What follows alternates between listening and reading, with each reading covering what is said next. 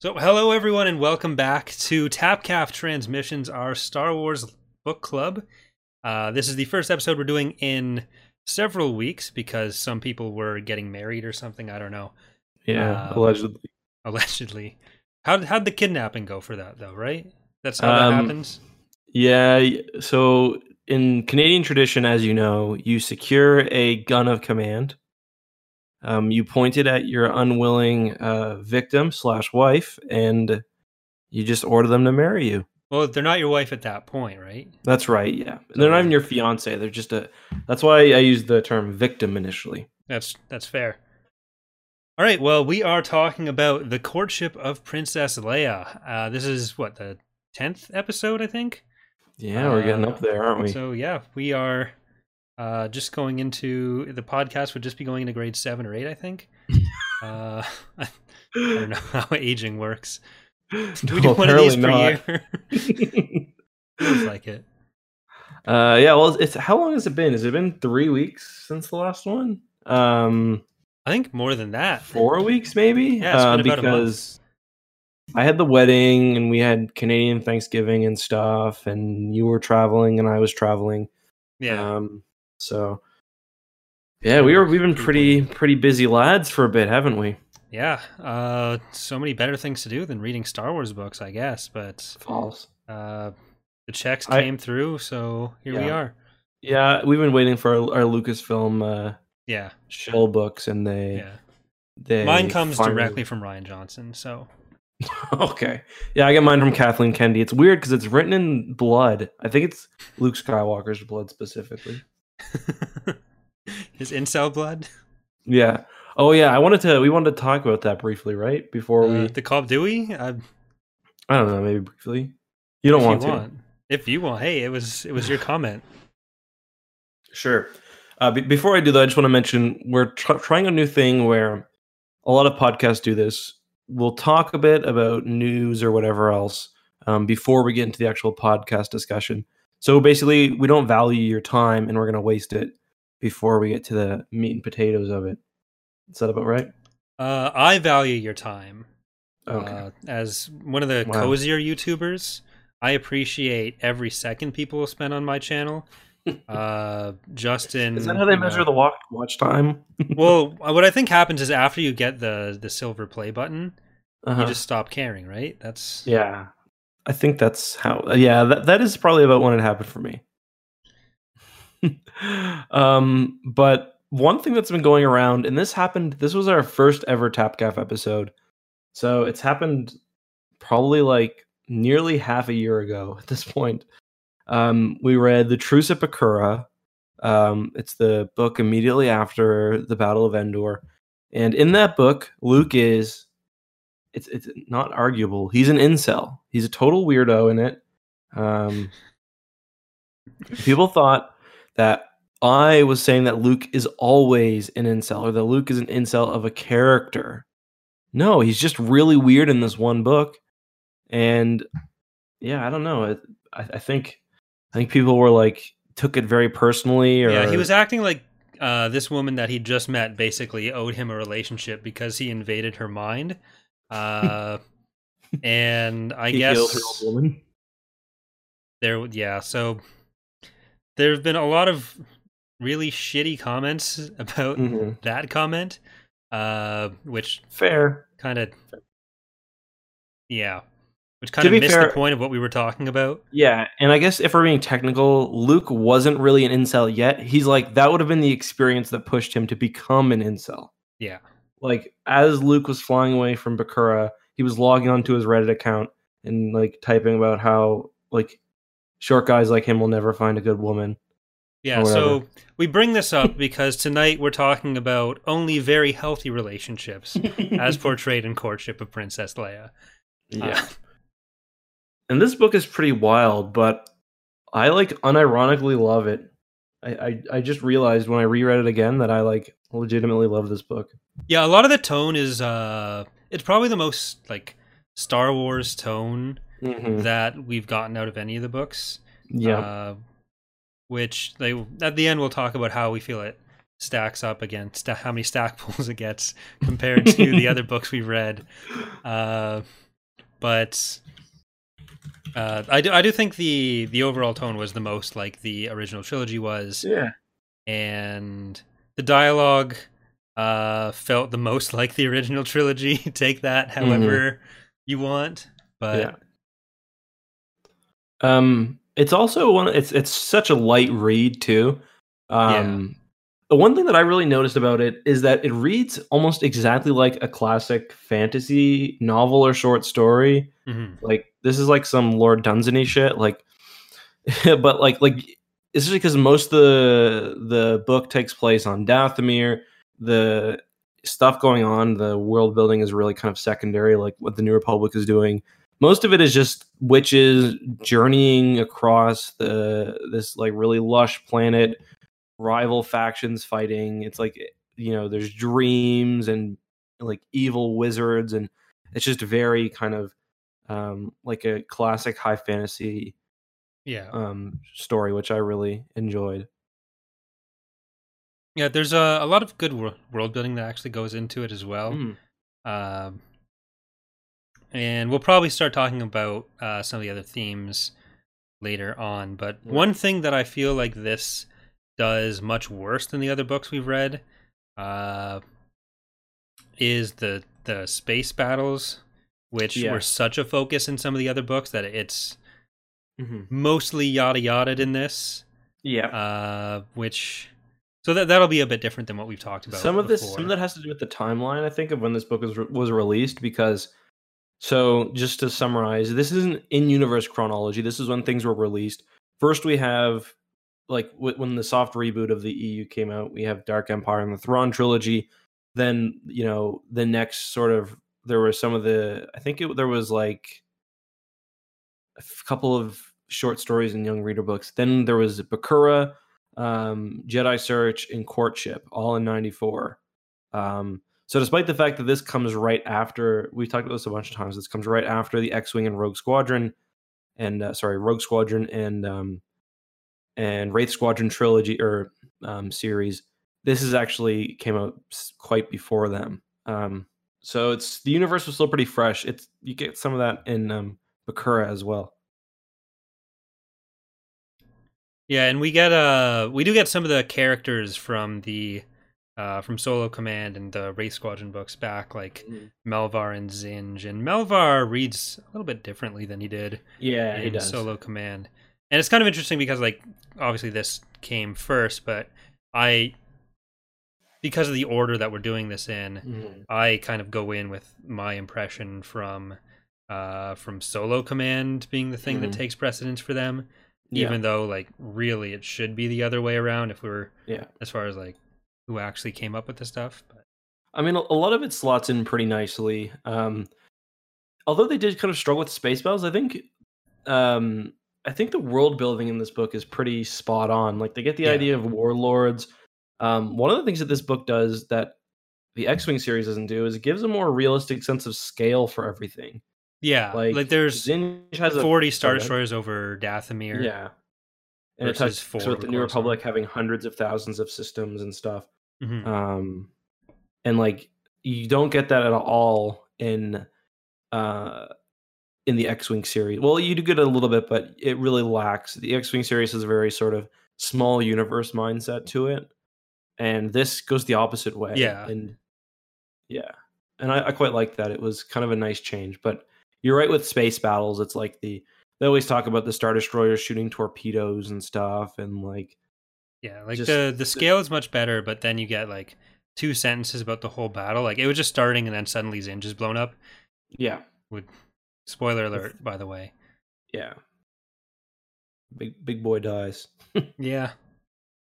Uh it, it's gonna look like i'm just staring at my phone a lot but i i have my my notes for the episode are on you can't Mhm. see that but my notes for the episode are on my phone I, it's gonna be a, a thing i'm trying here so i am paying Mm-hmm. It is- attention it is kind of interesting. So that this we talked earlier, especially in courtship, about how we haven't really talked about much with courtship yet actually Or sorry, with uh, Bakura about how some of the early EU stuff really struggles with, especially Clone Wars era stuff, timeline, and the Jedi. And this book actually has some very explicit. It's got scenes that show Yoda as a Jedi Knight. It's got Luke trying to, you know, he's starting to do his hunt of the of you know Jedi artifacts and stuff. Yeah. Um, and a lot of what we see doesn't really match up, but I'm sure we'll talk about that more. Yeah, it kind of Um, make makes Luke look like an idiot. Like I've scoured the galaxy with no evidence of a Jedi Academy. Have you looked on Coruscant, Luke? He's just like staring out Han's window at the start, looking at the, the past. Like I've looked everywhere. yeah, Luke. Well, obviously like not that one. Every other EU book is like they're accidentally stumbling across Jedi ruins. like, like, God damn it! It's like I checked this asteroid. I checked. I checked this gas giant over here. I haven't found anything. um, but yeah. So this book actually sets up a lot of things that would be pretty prominent in the EU. I mean, I completely didn't realize this, but we get a Barabel name drop. Yeah, I don't know if they existed in West End games or something before um before this point. I, I'm kind of curious. I'm gonna look it up now, but I was like, huh, Barabel. And you know, for those who don't know, there's a very famous um Barabel named Saba Sebatyne who appears. She's like basically Luke's second in command um later on. And yeah, it, it was they basically get everything right there like a pack. Um I mean, they're only really a you don't even meet one in this. They're kind of a, a small um I guess they were in Dark Force Rising. Hmm. I don't remember that, but uh but yeah, pretty cool. Uh, Guy Ghostfish is saying in the chat, uh, he, uh, he checked Toola maybe was looking for something stashed by Crook, but actually, like the, he's dealing with the Whiphids, a Whiphid Jedi's, Mhm. uh, home in the first place. So apparently, there were a lot of prominent Whiphid Jedi, or maybe this was K'Kruhk's house and he was faking his death. that's that's a conspiracy theory we need to get gonna need to get into Yeah. at some point. we'll we'll have to I'll get our our best uh, researchers looking into that ASAP. Get the interns on it. yeah, get the interns on it. Um, but I mean, besides for that, like this book establishes the Hapans too. Um, I, I don't know if they ever uh, were mentioned in anything, um, but this book really fleshes them out. And of course, Daphne. I'm pretty sure they were introduced with this. Same with all the Night Sisters, Because like it's all kind of set up to uh, reinforce the themes and kind of show. Like you, you get Han cap or kidnapping Leia, and it kind of all gets inverted with the right. uh, way Hapan Society and Dathomir Society is set up. Mhm. where it's like kind of set up to show like this is how we show that what they were doing at the start was also complete bullshit. Mhm. I'm not going to swear anymore. I'm sorry, everyone. Uh, this is my official apology. Um, This is a Christian Star Wars stream.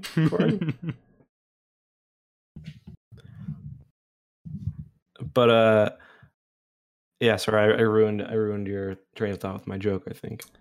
uh, my train of thought had pretty much pulled into the station with that. We'll probably cover it a bit more later, but when I was reading this, though, I gotta say, I was kind of expecting there to be some sort of implied connection between the Hapans and the uh and the like the Dathomir witches, like both having matriarchal societies. Um, but there there is none. It's just kind of a coincidence.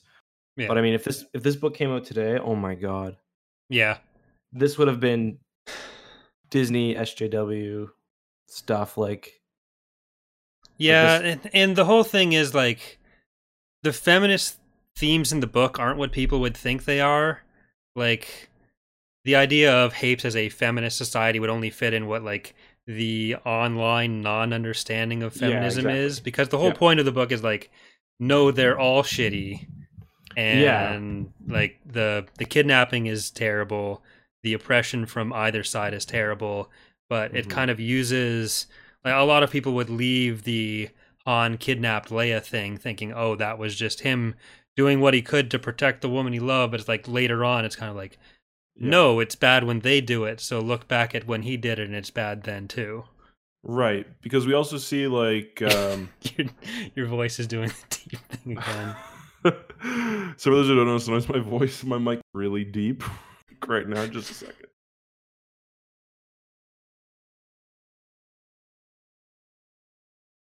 Are we better? Yeah.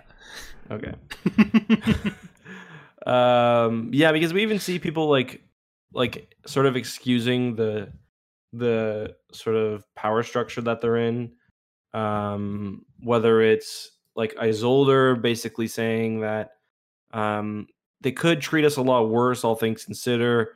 Um or we have um Joe basically saying well we probably I wouldn't have harmed you at least basically making excuses for like you're right that the message of the book just really is that any sort of like coercion like this is you know really not okay. And it, it it's kind of played up for laughs a little bit i guess because it's not a very serious book.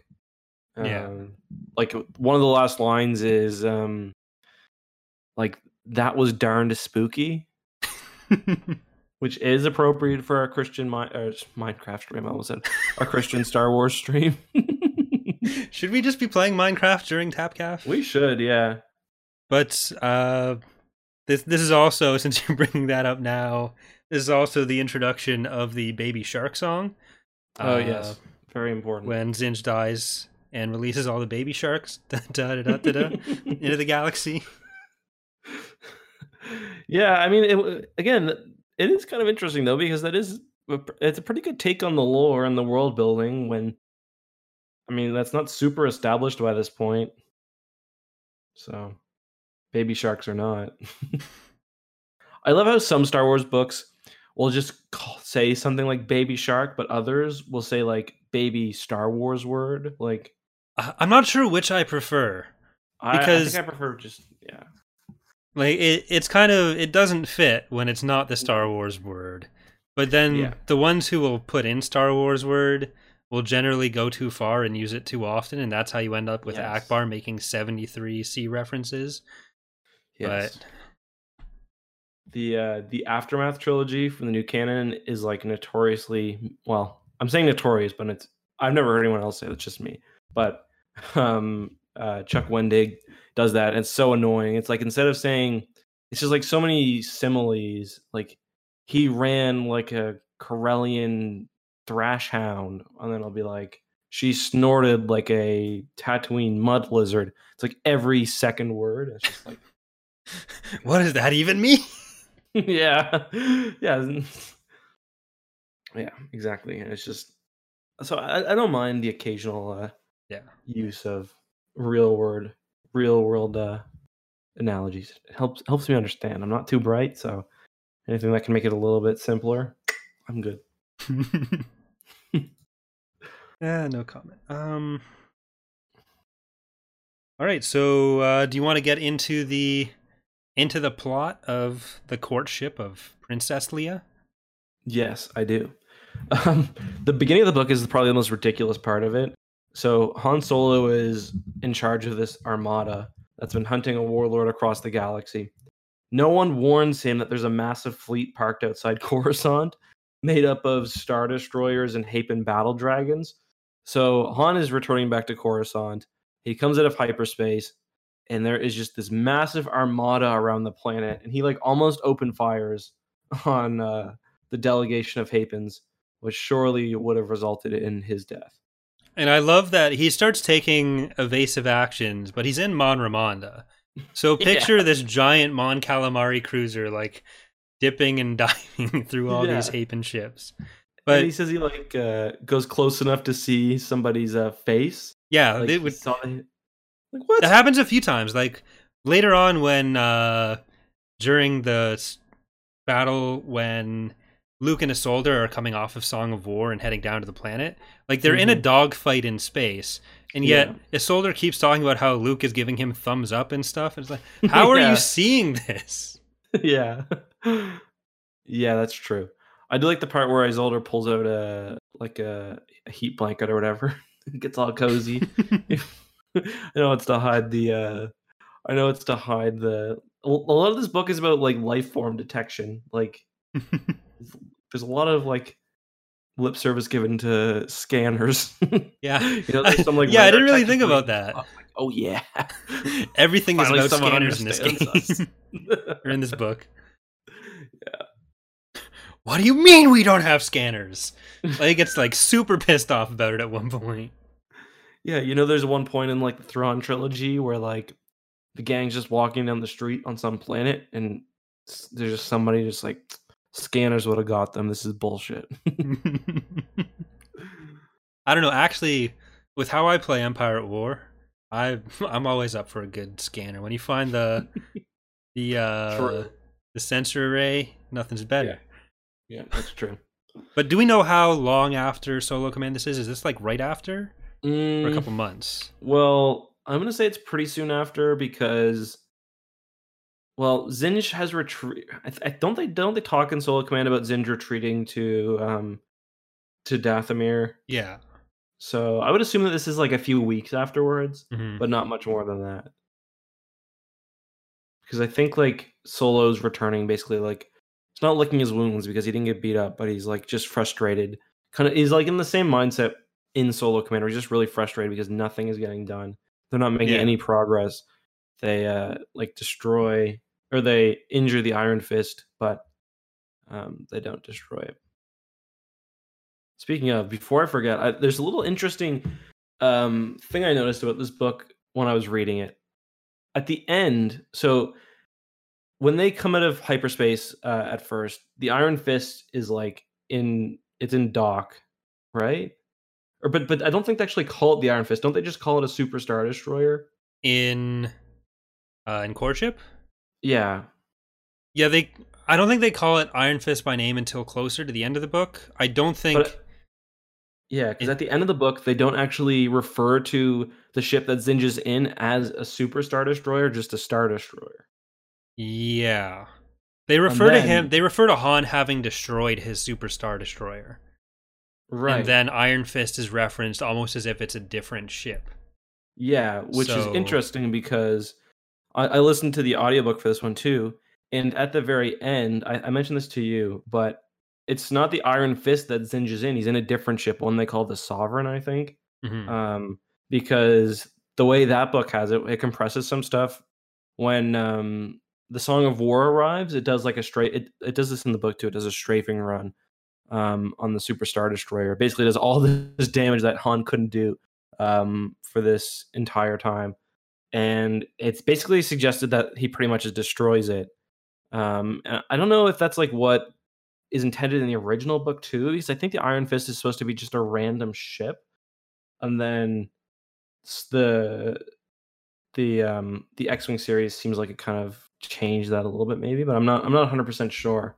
Something to pay attention when I do another read through. Yeah, and the when you sent me the the sovereign thing, like we talked about it a bit already uh, offline, but no one can read that. So uh, I've been was- leaking all our conversations. Oh, okay, that explains a lot. Yeah. But uh, that led to I think some stuff on Wikipedia for a while where uh, the Sovereign class Superstar Destroyer was referenced as being affiliated with Zsinj in a few places, Right. and that was just not factually Just accurate. stupidity, yeah.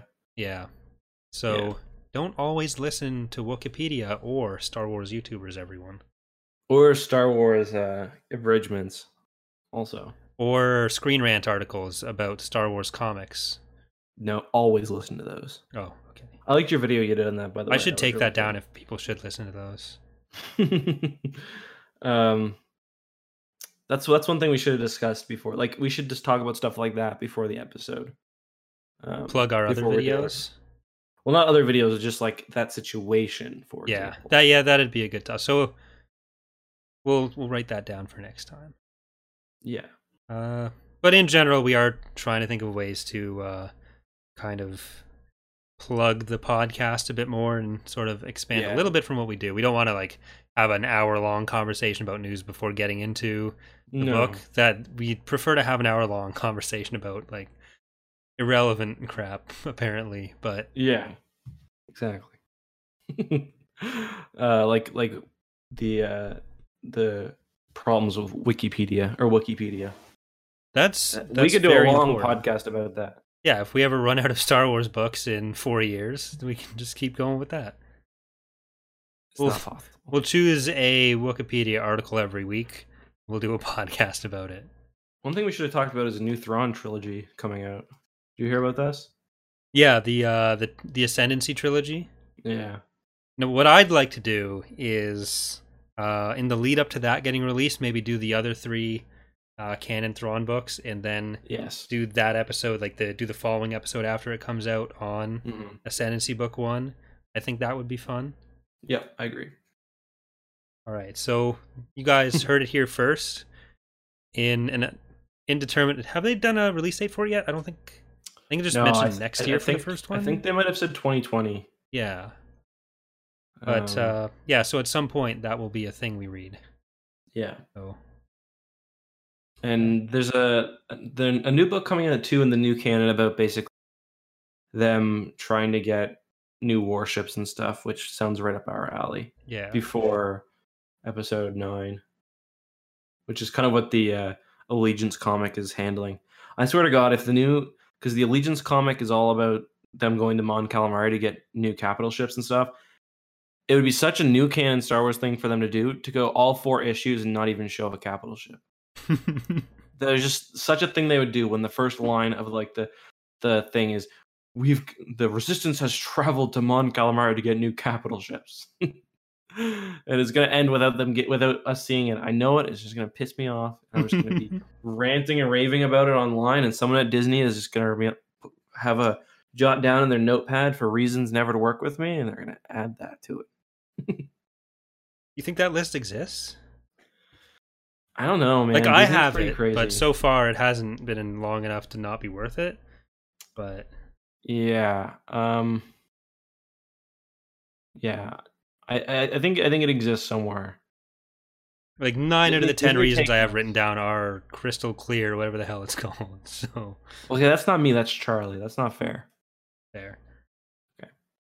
Um so they arrive on Coruscant and this orbiting fleet is the Hapans, and the Hapans are um basically a, they're not they're not a race because they are humans or at least near humans, but they're basically a faction that's isolationist. They've been hiding away and basically in this rift for uh, 4,000 years, they say, which is actually, that's not a bad number considering we didn't really have a history at this point. Yeah. Uh, Dave basically just made that number up. And it just happens to work. Um, they're very isolationist, but they're also very wealthy. There's like 60 planets, is it 63, I think, in total? Yeah. And Sixty three inhabited worlds. inhabited world. Oh, right. Because there's more. Um, yeah. because at one point uh Isolder dreams of being on an uninhabited world. But uh they're extremely wealthy. Like at one point they bring jewels and um someone says each one of these jewels could have bought a Mon Calamari cruiser. Um so Yeah, they're uh they're introduced. We kind of see it from Hans, uh, Hans' point of view, where it's like a long procession of all these Hapan gifts coming out mhm, uh, towards Leia, mhm. and the last gift is an '80s romance novel that kind of sprung to life in the form of Princess Solder. Yeah, Fabio. yeah. And But- uh, Sorry, Sorry? go ahead. I was gonna say I do like that at one point they also give them Star Destroyers, which is cool. Yeah, I was actually planning to uh, write a song parody of Prince Ali, but I didn't have time, and I wasn't Oh, sure how that would play if I was spending like three minutes singing a bad, uh, a bad parody song on the podcast. So maybe Yeah. next time, but Yeah. because the first time I did that uh, that movie cover of "She's Just Not That Into You." And I, I was hoping to get something like that each episode, and so far I have not kept up with that. well, But- get it done. Oh, wait, what what's going on? uh, honestly, Hmm. I didn't even read the book this week. on the Spark Notes, um, Yeah. thankfully Johnny had to read this book for grade seven. It's those interns I was talking about. um, But this is So, yeah, all a, a a set of gifts for Leia to Mm-hmm. marry into the Hapan royal family, marry Princess Older, who had uh, seen her and fallen in love from afar, convinced his mother, uh, Ta Chum, to which I. It's kind of unclear what part of that is her name, what part of that is a title, or if any part is I'm pretty sure Name? Ta'a Chume's her name, isn't it?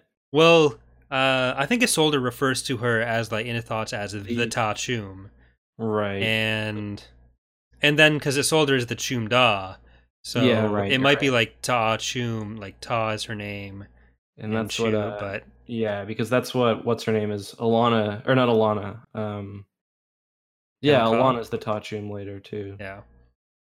Yeah. But either way, she is the matriarch of the uh, the queen of the Hapan Society, which is uh, organized as as a matriarchal society, and where uh, women uh, have all the power.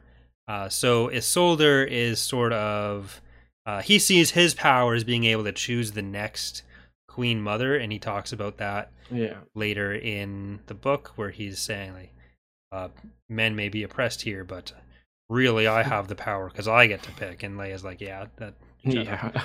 yeah, and what's her name? Uh That's nice, too. Royal Joe just straight up laughs at him. you're an idiot you are so dumb. that was a really good scene. yeah but uh yeah so romance novel walks out Yeah. leia's like blown away han is immediately threatened and asks mon mothma uh what's going on and mon mothma's like yeah your girlfriend should totally marry this dude I do like how it does a it does a good job of like reminding me of what it's like to be like in like seventh grade and like Yeah, the girl you have a crush on has a crush on someone else. And I was like, man, I kind of feel for Han. Like and he's like just seeing it happen and there's nothing he can do about it. But I'd feel more sorry for everyone in this book if they didn't continue to act like seventh graders who were heavily armed for the rest of the book. well, speaking of heavily armed seventh graders, in the end, Jacen Solo kills both Ta'a Chume and Prince Isolder. So I forgot that he killed Isolder. yeah, he like kills him pretty brutally. I, th- I forget if he cuts him in half or decapitates or breaks his neck. I think he breaks his neck. So in the end, I mean, I understand and disliking your out. in-laws, but like, come on. Yeah.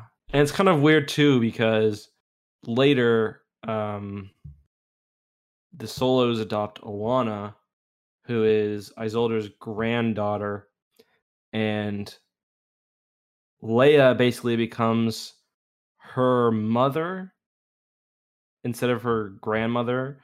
And she's like, Oh, you would have been my grandmother either way, whether you married Isolder or not. Because, like, one way it could have been she could have married it. Anyway, we're going too far deep into Hapan family bloodlines, but Well,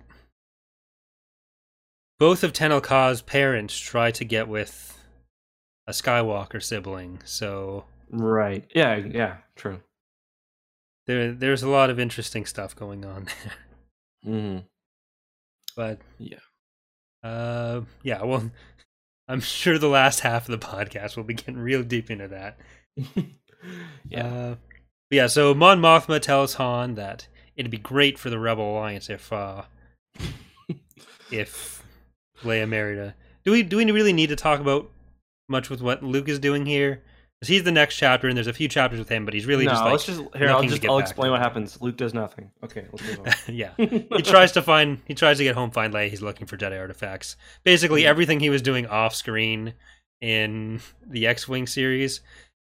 Imagine he's doing that now, but he gets chapters devoted to it. but it, we still learn just as much. pretty much. No, we we learn less because our, we at least got Corran Horn being a Jedi or being force sensitive and the Right. grandson of a Jedi out of the X-wing stuff. We're out of this we get the Jedi magic school bus crashing on Dathomir. Yeah, and Luke's a really poor Miss Frizzle too because he's like, he's like really, he's really aggressive with Isolder. Listen, bud, follow the force. Isolder's like, no, no, I don't think. I, he's like, shut up. Well, he it. even just he explicitly says it's great to have a student where I don't have to worry about him going to the dark side. Isolder's like, uh, in 15 seconds, I've become a student of Luke. Like, don't know how much I'm feeling this. It's like a Zap Brannigan, Kif Kroker situation. yeah, exactly. That's exactly what it's like. And Luke has a bunch of weird force powers here too. He flies on two occasions. a lot of people fly in this. Yeah. He can um he this is the first time we see Luke's party trick that he does throughout Legends where he looks somebody in the eyes and figures out their name. which I always love because he, he does that even like really later on. He'll be like, he'll look someone in the eyes and be like, Commander, uh, he'll be like, Johnson. The guy will be like, what the hell? They look down and notice their name tag? And he's like, oh, crap. We don't know they Uh, don't wear one. Yeah, that's true. And then he he put he kind of has like a there's like a force power that they added later on that Quinlan Vos has. It's like psychometry, I think it's called. Mhm. Um where you can kind of like sense the the the things that have happened in a space. And Luke does that when he goes to uh, Han's shabby little apartment and he's like, "Oh. Han seemed pissed." It's almost like flow walking, but less useful. Yeah. Yeah. Interestingly, the character in Fallen Order, the new Star Wars game, has that as well. It's a Slow rare walking? force power. No, it was the Psychometry. yeah. Hmm. Uh, Leia. So that's when Leia invites Isolder to dinner, or reverse. They end up going to dinner together, uh, Hmm. or the invite gets sent out Mm, so they can get to know each other. Because getting married off of never having met each other, that's unreasonable. Having dinner Yes. together first before you decide, and then maybe spending a couple days together, that that is responsible dating. Everyone. Yes. Oh, yeah, it's much better if you imagine this being they're asking each other to junior prom Yeah. instead of getting married. Oh, that just makes the whole book make so much more sense. yeah, right? And instead of it happening on like Dathomir, it's like happening on a field trip to like the zoo. Field trip to like an forest nature reserve. yeah, exactly. Actually, it was one time I was at a place called Camp Mush Mush in grade six. Camp Mush Mush. Yeah, Okay. if you if you if you Google it, you'll probably find it. It's in it's in where I live. Um, but I asked this girl. Her name was Megan. She's a real fox. At the time, it was grade six. Right now, yeah. I thought when I was in grade six that she was a real fox. I asked her to prom. and She said yes. It's like, oh, sweet. And then Grade I go six back. prom. Yeah, we had grade six prom. It was it was really lame. But anyway, Damn. um, I go back to her cabin because it was separated guys and girls, right? I go back to her cabin. She's like, "Oh yeah, I'm actually gonna go to prom with Ben. Wow. ben was my Megan. best friend, dude." Wow. This is And then I was just I was so sad. I I took off crying. I ran through the woods instead of walking down the main trail. And when I was running, one of my boots got stuck in the mud, and it stayed when I ran. And then I fell over into the mud, and I wanted to go home. that. That's uh. That's rough, buddy. Yep. What a dick move. Yep. Not impressed. I'm still friends with Ben. Um, he gave me a wedding gift, and I'm like, kind of don't want him to get too close to my wife. Don't go on any field trips with him. Yeah. If he tries to come on the honeymoon, then that's a bad sign. Yes, agreed.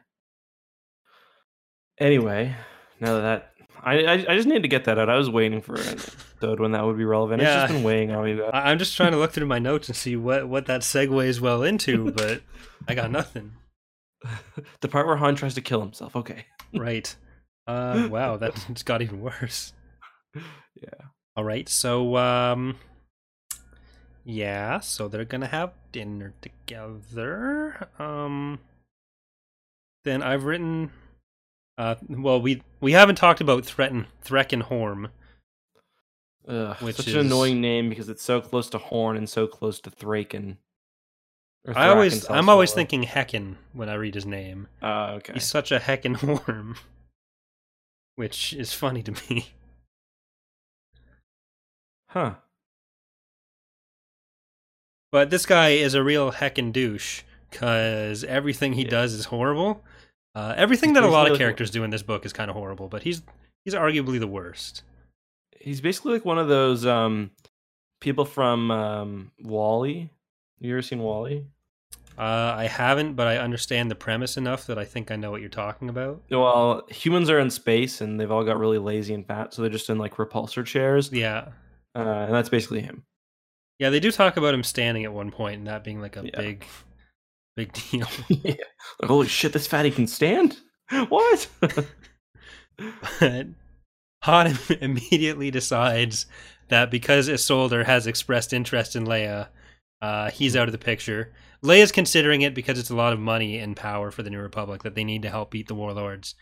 Uh, But he immediately gets like super pouty and hard Yeah. to be around, really helping his case for why Leia should stay with him or choose him. One him. sad boy. and um, uh, just Isolder is kind of put forward as like this perfect specimen of a man, both Yeah. physically and like so polite and dashing. I imagine myself when but- reading it. Well, every time Isolder said something, I just I hated the guy. There's nothing he said that there was nothing he said that was like I can see why everyone likes him. It's like yeah. they describe how polite he's being, how Mhm. how he's like just super chivalrous, and then he says Yeah. stuff, and it's basically just like I farted in the hallway on the way in. The only moment that really wins him over for me is when he's like, they get the r- assassination reports, and he like doesn't blame Han, and he assigns half of his team to protect Leia. I was like, okay, Mm. maybe not a terrible guy. Well, he was he was thinking that was his aunt, right? That sent the the assassins Yeah. after Leia. Uh, it was his mom, yeah. Uh, spoiler Nice. alert, but nasty lady. we get uh, we get a scene fairly early on about how uh, Isolder's security captain Astarta Mhm. has intercepted the uh, some sort of transmission or note to some assassins who are supposed to kill the temptress. I think is the word they used. Yeah. Uh, but but yeah, so before the dinner, uh, Han is all pouty working on the Millennium Falcon, and Isolder comes to see him so they can have a nice one on one. And Isolder, in exchange for Han just running away and never speaking to Leia again, offers him. Uh, I think he offers him like a battle Nova dragon. Cruiser. Was it Nova Cruiser? Yeah. Yeah, hey, but uh, uh, a Klingon warbird. Yeah. So, would that have come with a crew, or was he just going to be like Han and Chewie yeah, like, flying a- Chewie a, 400 meter thinking- cruiser themselves? Yeah, I mean, plus he's already in command of. That was before he resigns his commission. He's already Yeah. in command of the Mon Remonda, so Well, it seemed like Isolder wanted Han to like leave society as a whole, yeah. yeah so true. Han would no longer be able to say we truly live in a society. You okay, Joker? Jesus. Uh, was the actual dinner? Yeah, the the dinner comes right after that, where they get introduced, and Thre- like Threkin's washing them be uh mean to each other in the ship, and is afraid it's going to come to blows. Mm. And then Isolder's at dinner. Han shows up like an hour late yeah, for some reason because he's really making a great impression right now. yeah, yeah, yeah. Of course. and And he basically just starting shit. He's like chatting shit, and then he gets really anxious and is like, um, almost leaves. Yeah, he doesn't handle this kind of pressure very well, apparently. no, he doesn't. It's it's literally just like I was reading this. I was like re- remembering what it like. I'm not I'm not memeing here. I was remembering what it felt like to be in like sixth grade again. Yeah, Yikes. this is really recontextualizing the whole book for me, Yeah. making me hate the characters less for those actions. Yeah. Dave knew what he was doing, bud. He was writing an elementary school romance novel. With lots of breasts in it. There are lots of breasts. You, sometimes you got to pay extra attention, but they're there. No, I, I, I did pick up on that. It's it's not a subtle thing you have to really look out for. No. They There's- are there's even- often quite literally in your face. There's sexual tension too, even like among um, Luke and Leia, Uh, which is I thought overdone in the first movie, but Luke and Leia and Isolder and um, his bodyguard Astarta. He's like, she clearly wanted me. I was like, ooh. Well, there's also the scene between Ta'a Chume and Luke with Isolder watching. It's like, Oh yeah, yeah, my mom's totally trying to do this guy. He's like, yeah, my. He basically says, "Mom's still old, but she can still get it." I think that's exactly the words he said. No, that that's a that's a verbatim quote right there. Yeah, yeah, yeah. Uh, Mom's still a little bit she can get it. And there's lots of scenes like discussing like the slit of their dress showed their whole leg. It's like it's it's more tastefully done than uh, Rogue Squadron, at least. Yeah. where it's not like her breasts were in my face. Corran was peering down the V of her sweater. yeah. She had an eight out of ten rat. Not, Not quite, quite as firm as the yellows, but way better than yeah. These are the second best boobs I've seen in this chapter. It was a weird thing for Corran to say, but Yeah, yeah. Maris Uh. was hung like a bantha. but yeah. So Han decides that his best move here is to start gambling, and uh, with a with the down payment on his Honda Civic, he's able to gamble up to millions and billions of credits and a planet. Uh, Yeah. And uh C3PO doesn't understand the gambler's fallacy, which I found surprising. Yeah, that that comes up a lot in Star Wars, where there's a lot of mention of odds by people who don't understand odds. Yeah. Where like the fact that he's won the previous rounds doesn't impact his odds of winning the next one.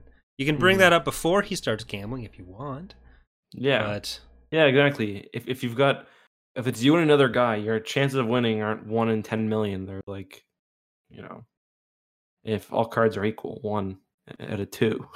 yeah. Uh, is this before or after he goes to 3PO for the dating advice? I think it's I think it's before.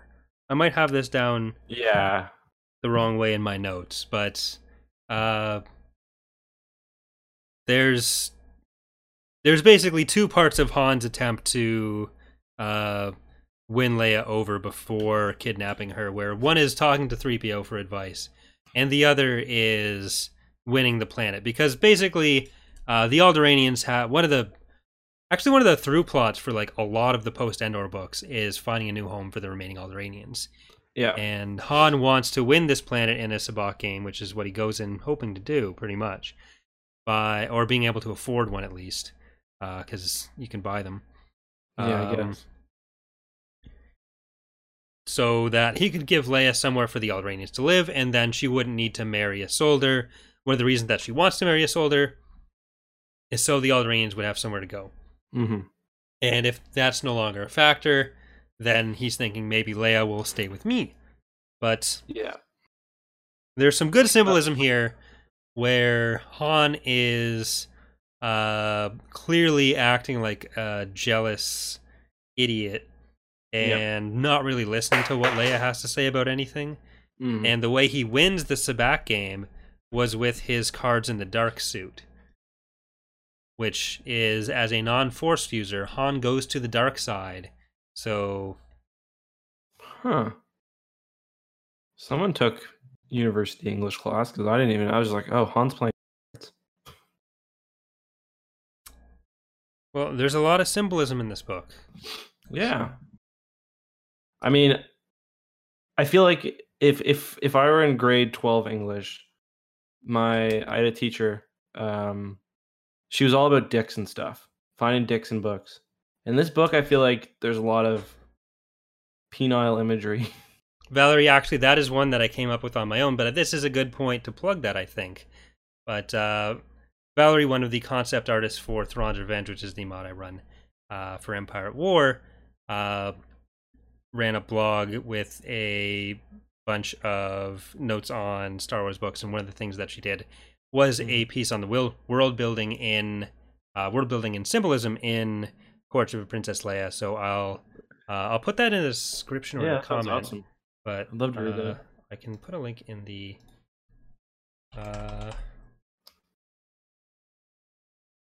I'll put a link in the chat as well, but she talks about a lot of that stuff as well. Thank you, Valerie. That sounds very interesting.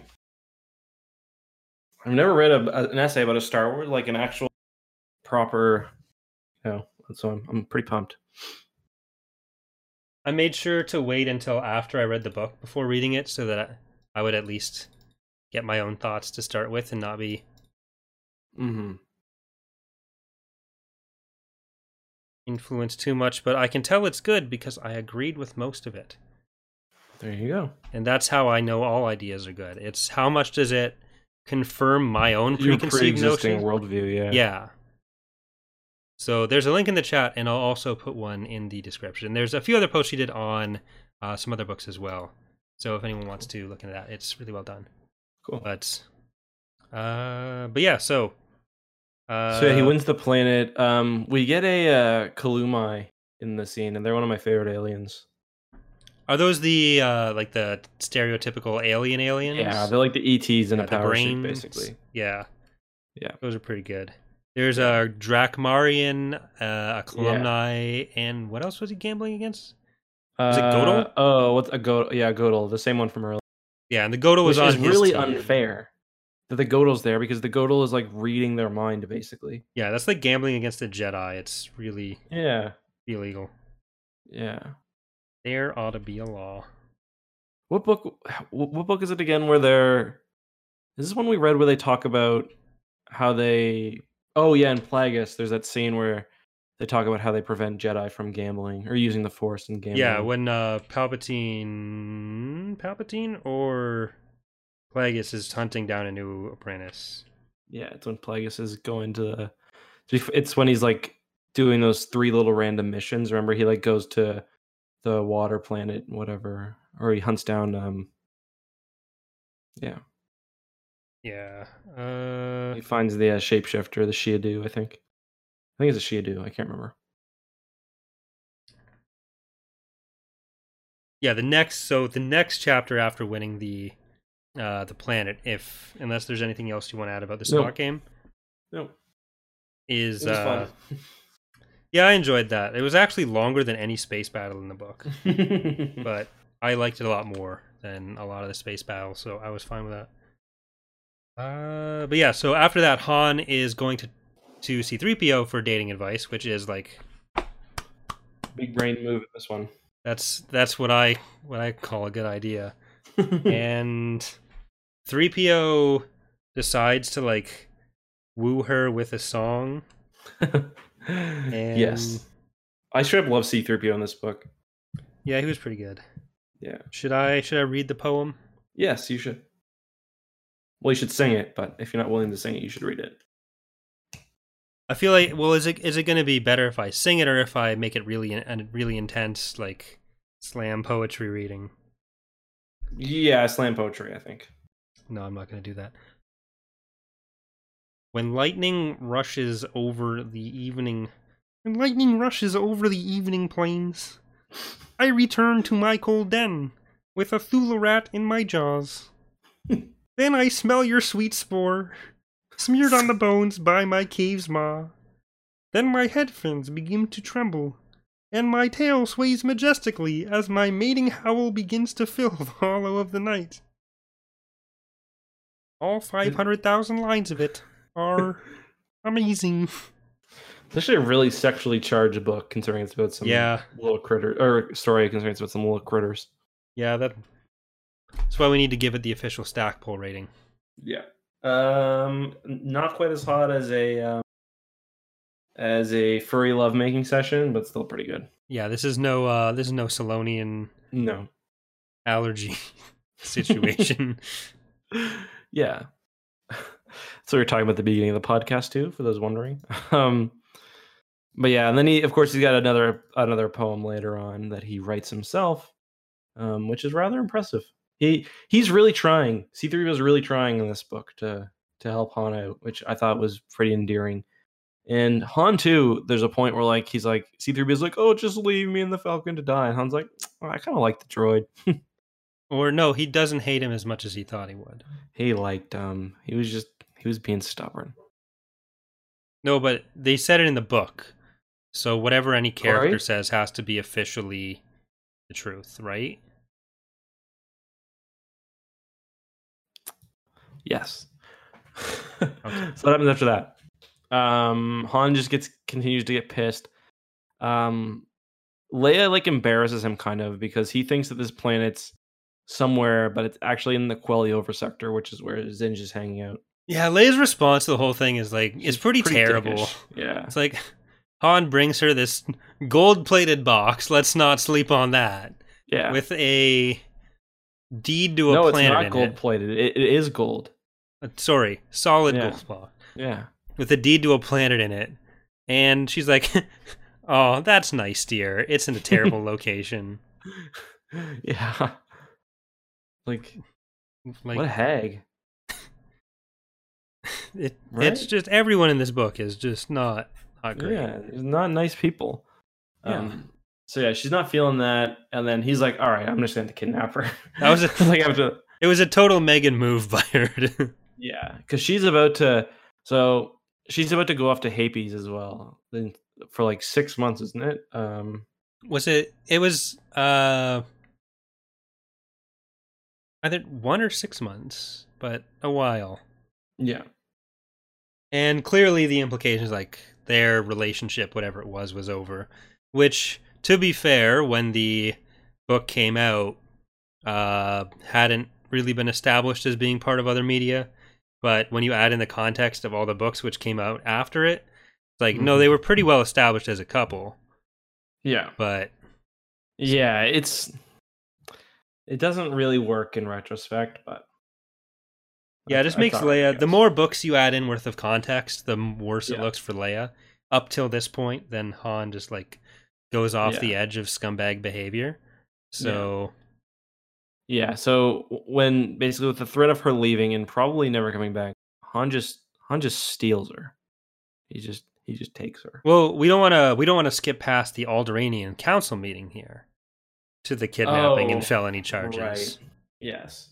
Um this part made me roll my eyes the first time I read this book. I still remember um because I thought so basically C3PO is looking for some way to get Han um into Leia's good graces and he does this research and he thinks that Han is actually the rightful king of of um Corellia. It is Corellia, right? Yeah. Yeah. Yeah, he's the rightful king of Corellia.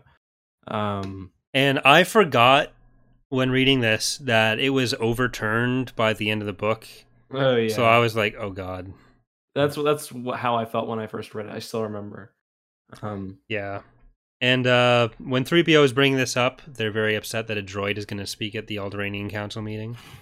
And then he does get to speak, and all the droid reporters are like losing their shit. Yeah. yeah. Someone in the back is like, "Let him speak."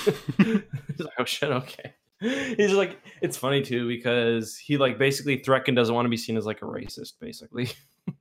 Yeah. It's like I don't want those I don't want those droids rights people on my back. So or droids rights droids, I guess. Yeah. So uh, 3PO basically tells everyone that uh, Han's ancestor, one of like, like his great grandfather or grandfather or something, was the rightful king of Corellia, but overthrown. What actually happened was uh, they were a, a fraud, and Han got Mhm. really embarrassed by it because he knew that 3PO was wrong. Uh, and Han is kind of approaching the whole thing as like, how can I prove that I'm materially on the same level as Leia? Yeah. And uh, it's kind of showing like two different perspectives of how Isolder and Han are Exactly. ignoring what Leia actually wants. Mm-hmm. Uh, where if Han had just been listening, like he, Han kind of until the point where he kidnaps her, kind of gets it better than Isolder did where Yeah. at least he understood like the reason that she's contemplating this is because she wants like to her what she wants is not as important as what the new republic or Alderaan Mhm. needs. Uh and han kind of gets that but then he also like acts like really horribly about it. Whereas for Isolder, it's all just like this is what i want and how can i pay for it? And well, han kind of tries to do that. has the same issue too later when he's like kind of grappling with, you know, just dating some random lady from a back backwater planet, you know. yeah Um, but so yeah, they both kind of have to work with. It's like more of you know, the fe- it's more of the feminist uh, critique of the coming through with the power structures and stuff. Mhm. Uh, after the Alderaanian Council meeting, we get a a nice intimate scene with Leia and Isolder. And they're talking about what they're gonna do, and Leia contemplates saying that she loves him, hmm which happened really he- fast. And then he And says it. He says it. And this happens kind of throughout the book, where it's like, even though by the end they've kind of progressed into like Teneniel and uh, Isolder almost like being a couple. It's there's a That's weird, weird. four way love triangle going on where they're all kissing each other. Yeah, and the thing with Teneniel is like she shows like almost no interest in him. Besides like the basic she thinks he's attractive. Yeah, She shows a lot more interest in Luke. But I guess that's more because she thinks that he'll basically be a good um a good fit for her like family, I guess. Yeah. for her clan. and so another structure. Isolder was like her safety net because he allowed himself to be captured. There was a lot of mixed Mhm. signals going on, and Yeah. what a comedy of errors it was. Right. And we don't even see him we don't even see Isolder be captured, I don't think, do we? Because we're with Luke. Yeah, it kind of think happens off screen. And then Yeah. we get back and suddenly, oh, hi, Isolder. How'd you get here? So it's yeah, that that was a, I had a bit of problem with that because they talk about that a lot, but it was kind of lost on me. Um, well, it, we like- sort of do get it with the rope. We get that Yeah. scene, but it's kind of Yeah. after he's already exactly. effectively in her custody.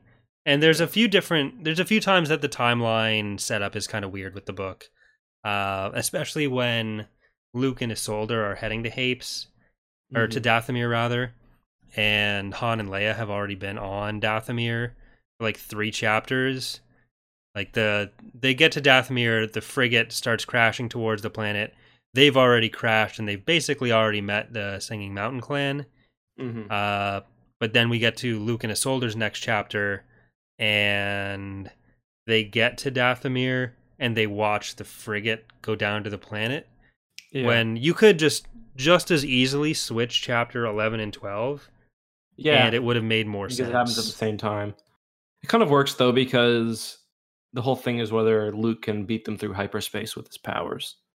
Yeah but we already know he can't because they're Right. we're watched we're we saw the outcome like three chapters ago Well, he can't beat them, but he can like match them because he gets there at the same time, basically. Hmm.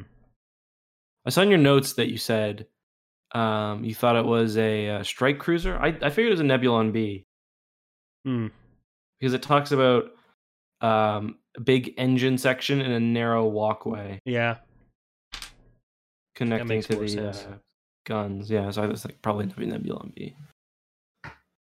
uh, but yeah han goes on this weird mission to get the transponder codes from Zsinj's y4s the raptor transports Right. Uh, and he also resigns from his commission, gets the gun of command, tells Leia he wants to talk to her. They're going to meet, and then he shoots her with the mind warping gun. Yeah. Uh, so, not a great look for anyone. No. And uh, yeah, so Leia's not impressed. Han really should have tanked any chance at a relationship with Leia from doing this. But- Yeah. And he's like, they're like flying together because he's taking her to, uh, he's taking her to the planet, and he's like, "Why are you so mad at me?" He's like, "I made you supper, didn't I?" he's Yeah. like, "Yeah, kidnapped me as well." He's acting like he's just being his lovable scamp self and it's like no this is definitely a felony yeah, though, if you if you watch uh, Empire Strikes Back with some sort of modern understanding of consent, the way he kind of that doesn't necessarily hold up either. yeah it's even worse than Indiana Jones. yeah i didn't understand what leia and han were doing in that movie but Did you know like George Lucas originally intended um what's her name from Indiana Jones to be like 13 when Indy and her had a relationship. Um ah, what's her name again? i haven't actually seen many indiana jones movies Oh, i think i've seen two and i'm not sure which two because we watched them in class Yeah. Oh, what? but we watched one of them in class we watched one of them uh, in like first year university. Like my friends and I watched it, but Mm-hmm. Marion, right? Sorry, chat. Well, we got to watch it and maybe talk about it because I think you'd really like them. maybe the Shia LaBeouf one. Lucas and Spielberg and casting were joking. I don't think so. I don't think so, Di. Maybe, but she says she was just a child. We should watch them. And there's also a um there's also an Indiana Jones expanded universe too. Wow. Well, Yeah. everything's an expanded universe now, so that doesn't actually surprise me. We could do were, like, a, a stream where we live watch it and give. Com- we could do uh, MST3K, that would be sweet. but Just legally distinct. of our head. distinct. All right, let's move on to the uh the real literature. Return to the courts for Princess Leia. Right. Leia wakes up and is on her way to capture Vildathomir. yeah. Uh, so yeah, this is when Han's like, spend seven days with me, which is like just a reminder this whole book happens over the course of six days. Then, uh, and I that Well, really initially it seems like it's seven days, but it takes them a week to get there. yeah. Well, I mean, from So- here on, uh, it Yeah. takes Yeah. So it's pretty quick, especially because like a lot of times they talk about the journey being two days. Like I think it's a two day journey to the uh, to the prison, isn't it? mhm. Something like that. Yeah. So So whatever it is, it's like six days from now till the end of uh, whenever Leia says, "Well, I still have a day left, and mm-hmm. you won me over, Fly Guy." yeah, Uh, actually, that's that's Anakin, is yeah, an Ahsoka thing. No, that's Sky Guy. that's true. Yeah. Uh, but yeah, so Han makes the dinner that you're talking about. Doesn't Mhm. take his apron off before sitting down for dinner, which is like the biggest faux pas of this. Doesn't whole pour the extra wine. The Han is just batting zero right now. I know. and then flies into a ship and gets them to crash land. Uh, yeah, I actually kind of feel bad for him at that point because I'm like, oh my god, things are going so poorly for him. I'm I'm pretty sure in the audiobook version, uh, this is when the Curb Your Enthusiasm song played. Uh, yeah. Basically, no, the audiobook version came out before that show even. Old ass, old ass audiobooks. Also, it's really funny when you listen to the audiobook because it's like this. Um, the narrator just doesn't put like a lot of. I don't want to say he doesn't put a lot of effort. It's just books were different back. Audiobooks were different back then. It's like his Han impression is just really like it's a caricature and it's really funny. So like, well, you hear some why of the li- don't we go to the thing, princess? basically so like some of the lines are just like yeah. Makes sense. yeah. Uh, so yeah, when after that happens, uh, we cut back to Luke a few days earlier, uh, basically right after Leia's been kidnapped, and Luke starts looking for where Leia could have been taken to, along Yeah. with Isolder, or he kind of teams up with the Havens later, but he goes to Han's apartment first. And my only note for this is Luke licking walls. Uh, it basically it read a really weird way where he was like yeah feeling the pillows and then getting the moisture from the walls or some sniffing han's underwear yeah pretty much He's not That eating very well. 10 i'll see if i can find because it, it was just it, it painted a strange picture for me yeah. Or that that might have been chapter 9 yeah chapter 9 uh a trace of manic glee of hope. You could feel han's desperation on the pillow. Oh gross. So feel han's desperation. Ugh. So yeah, that that wasn't great. But yeah, so Luke is trying to feel up the force and find out where uh Han was intending to go. And that's kind of what you were talking about with uh the Quinlan Vos powers. Um and I guess we'll just cover like the he ends up tracking it down to uh the Drackmarian lady uh, Mhm. who gave Han the the rights to the planet, and she's getting shaken down by three Hapan soldiers. yeah Uh, and they're basically ready to torture her to get the information out of her. Yeah. Luckily, Luke comes up and then Ta'a Chume comes up is like, "Oh well, I'd never tell them to do that. Thank you so much for stopping them." Yeah. Uh, and they're like, uh, excuse me? but you told it. I said. But yeah. uh, yeah, so the Drackmarian gives them the uh, the information on where uh, on Dathomir, and Ta'a Chume already has the information pretty much Yeah. because Drackmarian thinks that Luke, which is his party trick, coming back up. yeah. Uh, but this is where we get the scenes back with Isolder, who's upset that he couldn't track things as well as Luke or uh, His Todd mom. Shum. And this is also where we get the fun scene of uh, Isolder telling us about how this is his mom trying to get laid. Yeah. One thing I want to say, um, I really like the Coruscant underworld scenes. They do a really good job.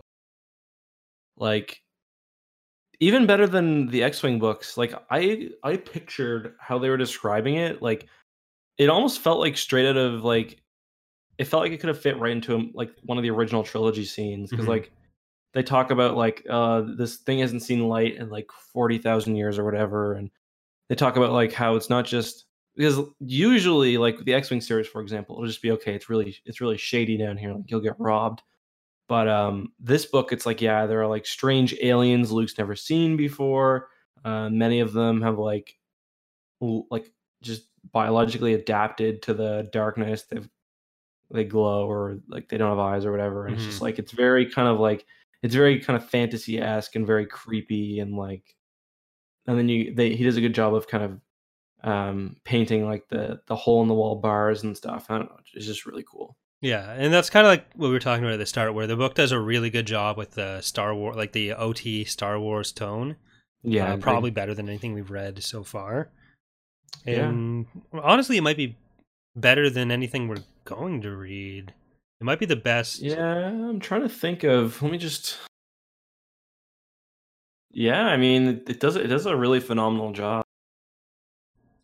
The, I guess you could kind of say Thrawn trilogy, but yeah, even it's- that uh, kind of gets away from uh, some of how the dialogue structure, and it's Yeah. it doesn't go for the same kind of ridiculous that you kind of get with Star Wars sometimes. It's like- like it's- it's in a good way, but yeah, Yeah, yeah, it's pulpy.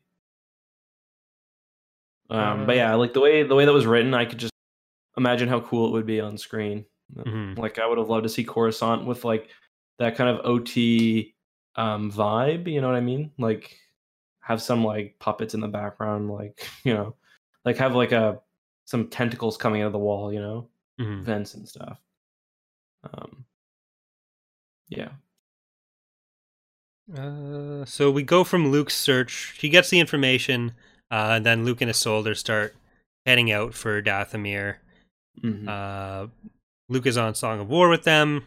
Isolder uses Luke's knowledge to plot a faster course than the other ships would have been able to do yeah. to beat Ta'a Chume's uh, Ta'a Chume's speed, and also to hopefully catch up with the with Han and Leia rather. Mhm. Uh, so we kind of cut to Han and Leia now, who are like, well, may as well like that's how most of that goes. They just get into the system, they get into a space battle, they see the frigate already spiraling down, but uh, in the interim, we get a chapter or two of Han and Leia on the planet, and Han's Hmm. upset that all these people are trespassing on his world. Yeah, it is kind of funny. And that's another Han too. He's not like he sees like an entire imperial shipyard and like dozens of star destroyers, and is like, "This is my planet. What are they doing here?" He's like, "Out, out, out! Get off out." my lawn! Yeah, exactly. Um, but yeah, it, that's a cool moment. One thing that I was kind of confused about though is the whole deal with like Luke them lending him an X-wing. Um, Yeah. It was just like, like- a cheap way to not have Luke Luke's X-wing explode, but also to show like the Hapan. Yeah, they they totally sabotaged his X-wing in R two. but like, why do the Hapans have another X-wing? Uh, the Hapans do use X-wings in a lot of stuff. Like they've captured X-wings and Star Destroyers. There's a bunch Oh. of Star Destroyers in their fleet at the start of the book. Yeah, and we kind of see it at the end as well, where they're like, uh, they give the order to capture as many of Zsinj's star destroyers as are still Right. functional by the end, Yeah. because th- there is still the the pirate roots for them. Mm-hmm. And then the uh but there's another part too where who is it that's fighting the uh what's it called? Who is it that Leia is going to try to mediate again? Um The Barabels and the Verpine. is it the Verpine? Oh yeah. And the, at one point they mentioned the Verpine using B wings, I think. Yeah, Um it's just like it's like kind of weird that they um that they're giving them all these like uh, you know, OT ships, I guess. yeah. They kind of spread it around a lot of that stuff around where uh, the Barabels are also said to have a pretty good fleet themselves. Like there's Mhm. a lot more of the local defense, sit, uh, local system defenses that are a bit more substantial than we see in a lot of other Right. things. Up until uh, probably Hand of Thrawn duology, where that is kind of a, a central plot. So Mm-hmm. Right. Yeah, that makes sense. But uh, yeah, so they're trespassing. Uh, this is where we get the Z95 headhunter during the uh, the battle in space with Luke and Isolder who are Luke bores the X-wing and they're kind of dogfighting. Pretty around, terrible space battle. Uh, yeah, it, there's not really much to describe there. They fake their death and head down to the planet. But the Z95 headhunter is referred to as a zebra headhunter. oh, is it really? I don't know if That's it was like a hilarious. myth. I, I had to like double check it because I'd never known it was called that before, but like they explicitly actually- say zebra is- headhunter. Do they go with that in other books?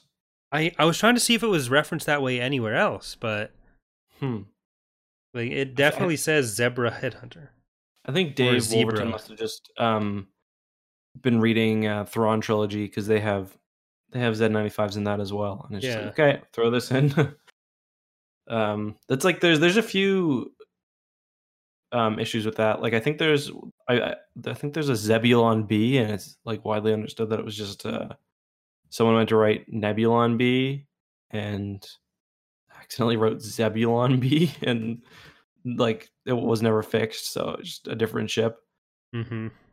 Um, I think actually, interestingly enough, that See if I can get it. there's Threkin Horm. I was reading the the Star Wars wiki page. Apparently, here I'll read the behind the scenes. Threcken on. Horm's get the. a good focus on this, but it's you can kind of see it there. Are you showing the passage? Yeah, there we go. Zebra headhunter. Oh, I believed you. Well, I was Um, thinking for our vast audience who may not believe me. what uh, what version? What do you have an early edition? I wonder if that was ever Yeah. changed. Uh, this like this is one of the ones that is still referencing the Empire trilogy by Timothy Zahn. Hmm, Let me Uh, just. I've, I've got a new version. Just a second. What page is it on? That was Or what's the sentence? you could just search for zebra. Zebra. Oh yeah, it's still there. The zebra headhunter, the zebra headhunters were on them. Yeah. Yeah. So there we go. That's the main takeaway for the book. Well, here's another one. This is from the uh, Threckenhorn Wikipedia page. Um, Kevin J. Anderson originally intended to include Threckenhorn in his books Dark Apprentice and Champions of the Force, but a typographical error was committed, resulting in the creation of the character known as Hrakem Thorm, basically changing the two letters around. This may serve as a sort of out of universe explanation as to why Thorm's character was in favor of the execution of Kyp Durron for the destruction of Carida. This may also explain why he's still present in that novel, considering the fact that he was killed on Tatooine. yeah, I think that one makes is a, like a lot more important to be explained. Yeah, that that's nice. Yeah. like it's like oh, also this explains why he's still alive. Like obviously, uh, Alderaanian is going to be in favor of executing someone who's blown up a star system. Like I don't understand. I don't understand what the writer. Goddamn, Wikipedia is so stupid. It pisses me off sometimes. that's next episode. Yeah. Uh, but yeah, so for singing, uh, we get our first our first look at the Singing Mountain clan here. We Uh-huh. find out there are the uh, like the the light sided Dathomir clans and then the uh, the Dark Side Night Sisters, which Mhm. the light side ones are the ones that use the Rancors, and the Rancors run away from the Night Sisters, which means that forces of corruption got Mhm. it wrong. Well, in uh, Legacy of the Force, or no, Fate of the Jedi, I forget which. I think they're fighting. I think it is the Night Sisters they're fighting, and they do use. They have like a hundred Rancors at that time. Um, Hmm. Maybe they've adapted new Rancor training technology. Yeah. Maybe they just. Yeah, maybe they just were nice to the Rancors for a bit. I like the Singing Mountain Clan though; it is kind of interesting, but I think it's kind of a lost opportunity because Luke doesn't really train any of them, does he? Like, Uh, he does- Kirana Ti becomes a Jedi, right? Okay. and Kirana she's T- like the only other Night Sister, or the only other Singing Mountain Clan person that wasn't like one of the elders that got a name that didn't Yeah. die, because there was her and Freer or something. Well, Frel? Augwynne doesn't die, I don't think.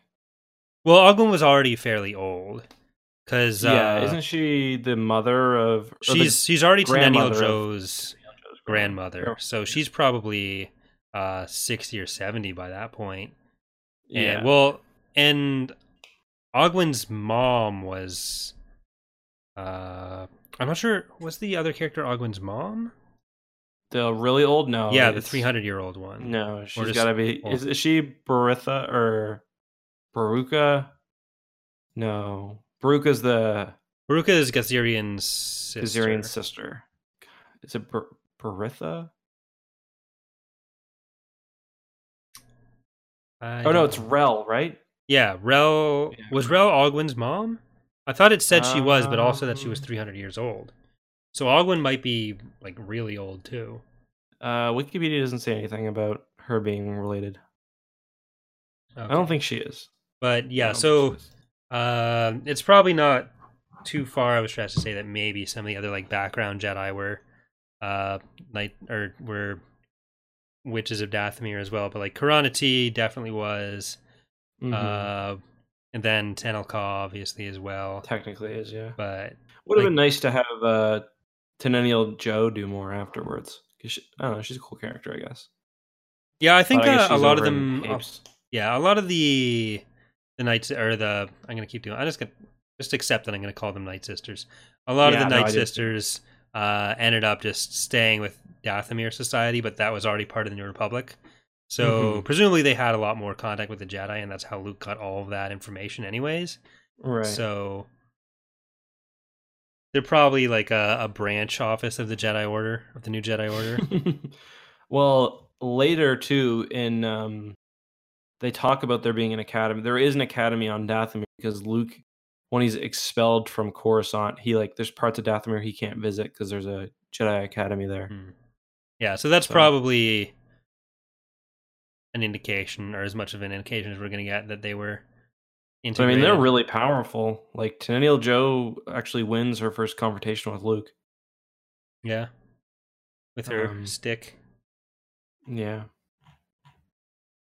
So, and I mean, Gethzerion's super powerful. Like, she's probably, I mean, at this point, she has more feats than Palpatine.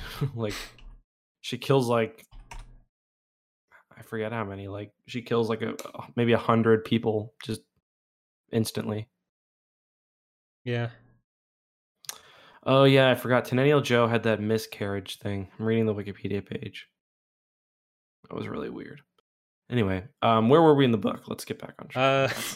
yeah. So, uh, we've basically gotten to the point where Luke has found Chu'unthor. Uh, Yeah. And they're on the surface of the planet. Isolder had thought that Luke had died, but Mhm. Luke and Isolder get captured by Teneniel.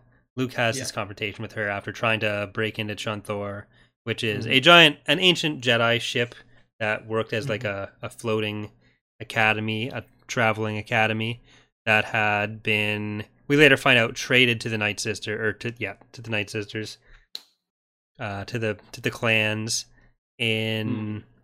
But no Yoda- could get inside of it though. Yeah, Yoda had they'd given them a bunch of knowledge put into uh, a box, and it was basically once the Night Sisters are gone, then we'll trust that you can handle this knowledge and someone will read these Right. books to you. Until Yeah. then, don't look at them.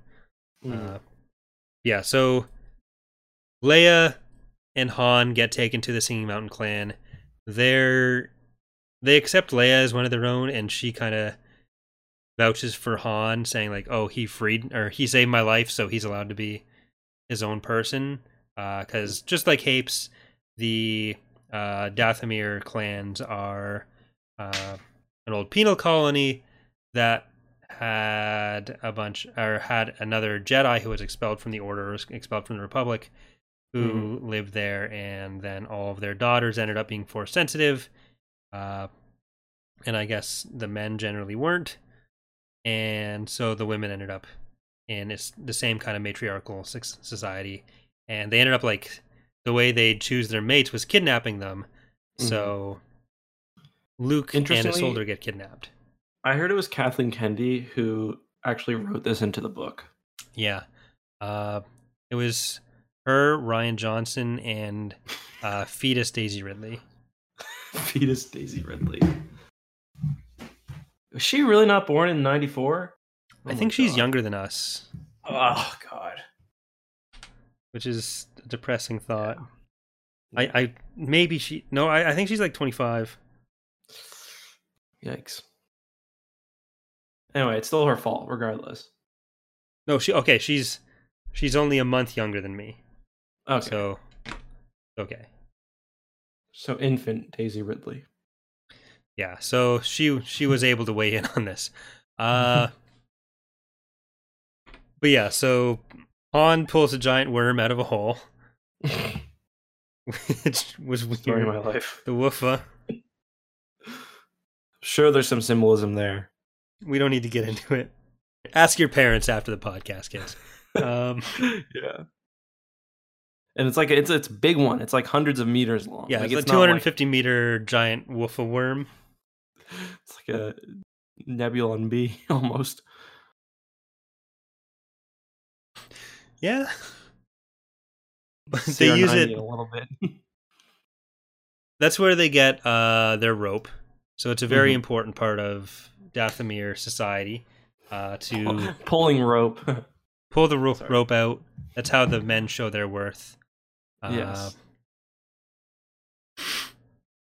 Pushing rope is something completely different. Don't look that up. Jesus Christ. Uh, so yeah, Luke and Isolder are captured by Teneniel. Uh, Isolder, as we were we were discussing, kind of off screen, but Mhm. the uh, this prompts a discussion between Teneniel and Luke, and also Luke and Isolder, where they kind of talk about their society, each's view on their society. Uh, Mhm. Teneniel we get a bit more out of later because she just met them. Yeah. Uh, she's already deeply in love with them though, and of is looking for someone to fill the emptiness inside her, which was very melodramatic bit of dialogue or Yes. monologue we got from her. She's always Uh, showing the guys her boobs too. Yeah, but Isolder gets the sense that that is not to appeal to him. It's just they don't wear Yeah. anything. Uh, Yeah. So good for them. Yeah. But uh, R two was the one who liked it the most. I kept forgetting he was there. He didn't seem to impede their progress very much, despite being No, Luke is like super powered in this book. He's like hopping up and down, like hopping up and down mountains, levitating things, levitating R two. Well, at one He point he just pushes uh, R two off of the cliff into their little encampment. Uh, It was only like a meter or two or whatever. Yeah. but it was still not great. R two Luke saves, um, Saves uh what's his name's Miy'til, Isolder's Miy'til, just because he likes the ship a lot. yeah, Sweet old fella. but Luke talks to Isolder about uh about Hapan Society when they're captured. He he breaks out of his restraints that Teneniel put him in. Is like you're gonna just have to accept that I can Uh-huh. do this and I'll travel with you, but don't don't do that again. Uh, Uh-huh. So good on Luke. But Isolder gets upset that Luke is treating the Blue Desert people, which are a bunch of lizards. Um, the fact that they call themselves people was, a, Yeah. I, I assume, a, an issue in translation. Yeah. But uh, Isolder's upset that Luke is nice to people that Isolder would consider below him, as nice as he is to himself and uh, to Ta'a Chume. Hmm And Luke is like, "Yeah, you're all alive. I'm going to show you all respect. You're all part of the Force." And Isolder's like, "No, He's like, that's stupid. you deserve to die. yeah. You have dangerous ideas, Jedi." Yeah. uh, Not a nice fella. and then Luke kind of points out that, like, you're not listening to Ta'a Chume either. So, Yeah. am I really that bad? Yeah, exactly. And Luke is very into nature in this one. He's like at the end when he's dealing with the orbital night cloak, he's like, listen, it's not just people down there, it's trees. Yeah, he's very caduceus clay. Han's like, nah. like I'm, I'm good. I'm good dog. Well, let's just nuke the trees, kid. He's somewhere between Jack Nicholson and yeah, I was gonna say. That. And I'm all for a Jack Nicholson Han Solo film if Alden Ehrenreich is ever. Yeah, or if uh, they want to do a flashback in episode nine and uh, Harrison's not feeling it. Yeah. Here's Honey. yeah, I don't like that. I don't like that. Well, who do we get to play Leia? Um, Recast her as like Meryl Streep or something. sure. Down for it. Nice. That'd be shameful. That would be shameful. Just get her daughter to do it. Uh, Well, She's in. She's in all the Yeah. movies, eh? Yeah, I like her. She's an American Horror Story as well. Lord, yeah. Yeah. Yeah. Good. But uh I'm not sure what I was referring to the, with this. I have weird ant weird dialogue written down. Uh Um, Let's so that must not be important. But uh This is when Luke talks about how Isolder is a risk-free apprentice because he can't use the Force, and therefore, if he goes to the dark side, not a big big deal. yeah, and it's like, but he's not really your apprentice then, is he? If he's got no powers and isn't going to, like, all you're really teaching him is like, don't be a dick. Like, that's a two second lesson. Yeah. And he, he kind of does the same thing with Teneniel, where I guess he's confident from his 16 hours teaching Isolder that now he can move on to another apprentice, Mhm. uh, who also doesn't become his apprentice. At this point, Yeah. he's he's not doing too well with apprentices. Mm-hmm. Uh, we talked about Dev, that didn't work out. Uh, presumably, there's been a few off screen since since that. Uh, Kyle Katarn doesn't really work out. Corran doesn't really work out. Corran yells at Luke about this a lot in iJedi, I'm pretty sure. Yeah. So we'll we'll get to that. Even uh, Mara doesn't really work out. She kind of comes and goes. Yeah. I think Corran talks about like Luke's first 15 students and how like well at least he got 7 that worked out all right. So good job, buddy. yeah, and like only three of them almost turned into Darth Vader. Brakiss, Um, what's his name? The uh, Gantoris, yeah, what's the giant lizard again? What's his name? T Rex the T-Rex. from um from Jedi Knight too. Oh, Desann. Yeah, Desann. Wasn't he one of Luke's as well? I think so. Yeah, I think so. What about Yeah. um? Oh, what's this guy's name? Um, what's the name of the guy with like the Buzz Lightyear suit? Kueller. Yeah, was he one of Luke's apprentices? Yeah, Yeah, so that's another. pretty much one. everyone was, and then they all went to the dark side. There were about 16 Kylo Rens running around the galaxy at any given point, is basically what we're saying. Yeah. But. Uh. I, I, love, I love how I said dark side um uh Buzz Lightyear and you're like, oh yeah, Kueller. Yeah, because he's got the pointy helmet and he looks like. yeah, It's it's not a oh shit. What is that from? Cause it's not quite Buzz Lightyear. It's like an evil guy in a fake comic series in another cartoon. Isn't Fairly Odd Parents? No, He kind of looks like um, the enemy from Buzz Lightyear. Um, Lord Galactica or whatever. um, Zurg. Isn't his name Zurg? Yeah, he kind of he kind of looks like Zurg actually, because he's got the. Yeah. Oh yeah, he looks like Zurg for sure. Uh, like, there's someone I'm specifically picturing right now.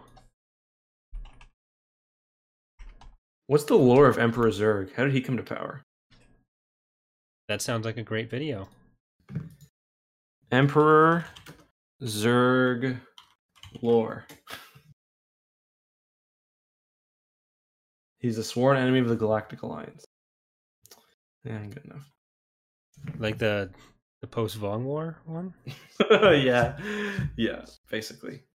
All right. Well, we're on we're on Dathomir. Zurg were uh, roommates at one point. We're on Dathomir, and uh, Teneniel, Luke, and Isolder get accosted by a uh, another Night Sister. Uh, They Mhm. tell Isolder to go hide in a cave with Yeah. R2, and Luke cuts the head off of this Night Sister who uh, sends some forced lightning into Teneniel, injures her. But Luke cuts the head off, and some blue light escapes, which is always a Yeah. good sign. Ocheron. yes. And this is right after this when uh Teneniel is healing and she's a she's surprised by Luke's power because uh apparently it's a very rare thing for for the Day Sisters, thanks Dagos Fish, for uh for them to uh to have any sort of healing power. And whenever they do, they kind of like play up the whole singing thing. Like Teneniel is just super blown away by the fact that Luke can cast any spells, uh, but Mhm. especially cast them without without any uh, any incantations. I kind of like the incantation things. It fits with the lore. Basically, it's Yeah. just like it's just basically they They're witches. concentrate and like all you really need is concentration. They kind of have led themselves to believe that like they need to do this, so I guess thus they do, really. Yeah, It's like same with like I did a video on like whether you need to whether you actually need to move your hand hmm to force push something or like to choke somebody and you don't it's just like it's a method of like you know mind to matter i guess yeah. Like in Harry Potter, how you don't actually need to say the spells; it's just easier. yeah exactly yeah But uh, this this is where we get the the scene where Teneniel wants someone to someone to just fill the emptiness in her because she gets super angsty, and Luke Yeah. is rejecting her. He's like, I, "You kidnapped me, but I'm not marrying you. You can stop now." yeah But she she hasn't quite settled for a Isolder yet. Uh, this is about the time that a Isolder accepts the ropes of bondage. Uh, we end up back in the Singing Mountain clan though, and Han is making a deal with the Night Sisters, Day Sisters, and Yeah. tells Augwynne that he's willing to give him the planet for a a buttload of gems, Leia marrying him, and uh, was it fixing the Falcon? um I forget. I didn't write down what the third one was. i think just getting off the planet wasn't it Yeah, so and and he was actually thinking that he could blow up the Falcon to stop them Yeah. from to stop the Night Sisters from getting off the planet. Because Yeah. but how they ended up there is that it was a Imperial penal colony, and Zsinj was trying to build a base on the planet. Uh, the Night Sisters started taking them over, so Zsinj just nuked the spaceport from orbit uh, to stop the Night Sisters from getting off. Mhm. Uh, he's scared of the Geth- Gethzerion basically Yeah. she's a, she's a bad bitch she is she's nasty yeah, she like murders the first person that comes down from Zsinj's inner circle. So Yeah. Um and she she's really powerful too. Like she can she can basically get in your mind from across the planet no problem. Yeah, Luke is at a few points in the book is like, damn, is this what it would have been like with Vader if he wasn't trying to just Mhm. convert me? Because Gethzerion is not fucking around. He's No, just all business.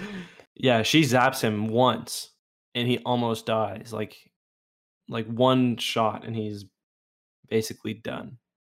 Yeah.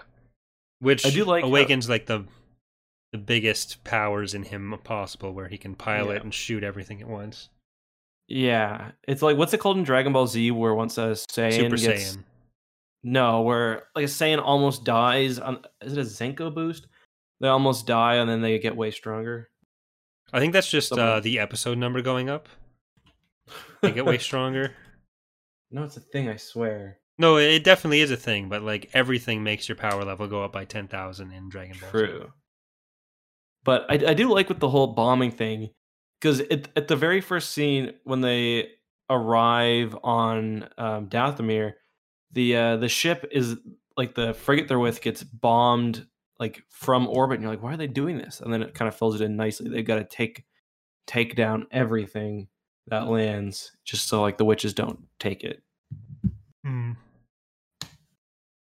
So that was kind of nice. Zen, all right, Zenkai boost. They send in the uh like the the one shuttle.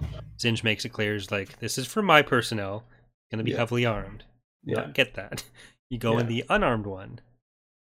But she just murders everyone on the armed one and takes it. So Yeah. it doesn't matter. Exactly. But yeah, so Zin or so Han offers them the planet and then basically just says, just keep the deed for safekeeping. You Yeah. can have it. He's very moody in this. He's like, because well, he's just like, just take it, and they're like, we can't do that. And he's like, well, just hold on to it, I guess. Yeah. And there's this is when we start getting back into like angsty couple mechanics again because they all kind of unite soon after this. Uh and yeah, they go on like a basically a, a day trip. Yeah. Because they're told it was like uh, an ex night sister who wanted to get back in the clan so they could go right. get some information on how to infiltrate a prison, which is where they thought, or the the actual former base with the prison colony, uh, so they could get some parts to fix the Falcon, and they Mhm. go to visit the the other uh, that night sister, ex night sister, future day sister, Barukka. Yeah, and she's just chilling. They decide they all need to go on this multi day journey, ride some Rancors over there. Yeah. Uh, and this is where Luke starts deciding he may actually have some feelings for Teneniel. Because they're they're working out the seating Le- arrangements. and Leia senses it too because she's like, "Oh, Yeah. I've never." He's like, "Oh, And that's where we get Han's wonderful line of telling Luke that he wouldn't mind Teneniel riding on his Rancor. Which yeah, it's pretty." I could have done without. Yeah, it's pretty crass. And was that they could have sex. Oh, yeah, so Okay, never mind. That's not so bad then. yeah. So the Rancor in that being his genitals is what they're Gotcha. So Isolder climbs up with Leia on uh, on the one Rancor. Luke and. Teneniel are on another, and Han is with Chewie. So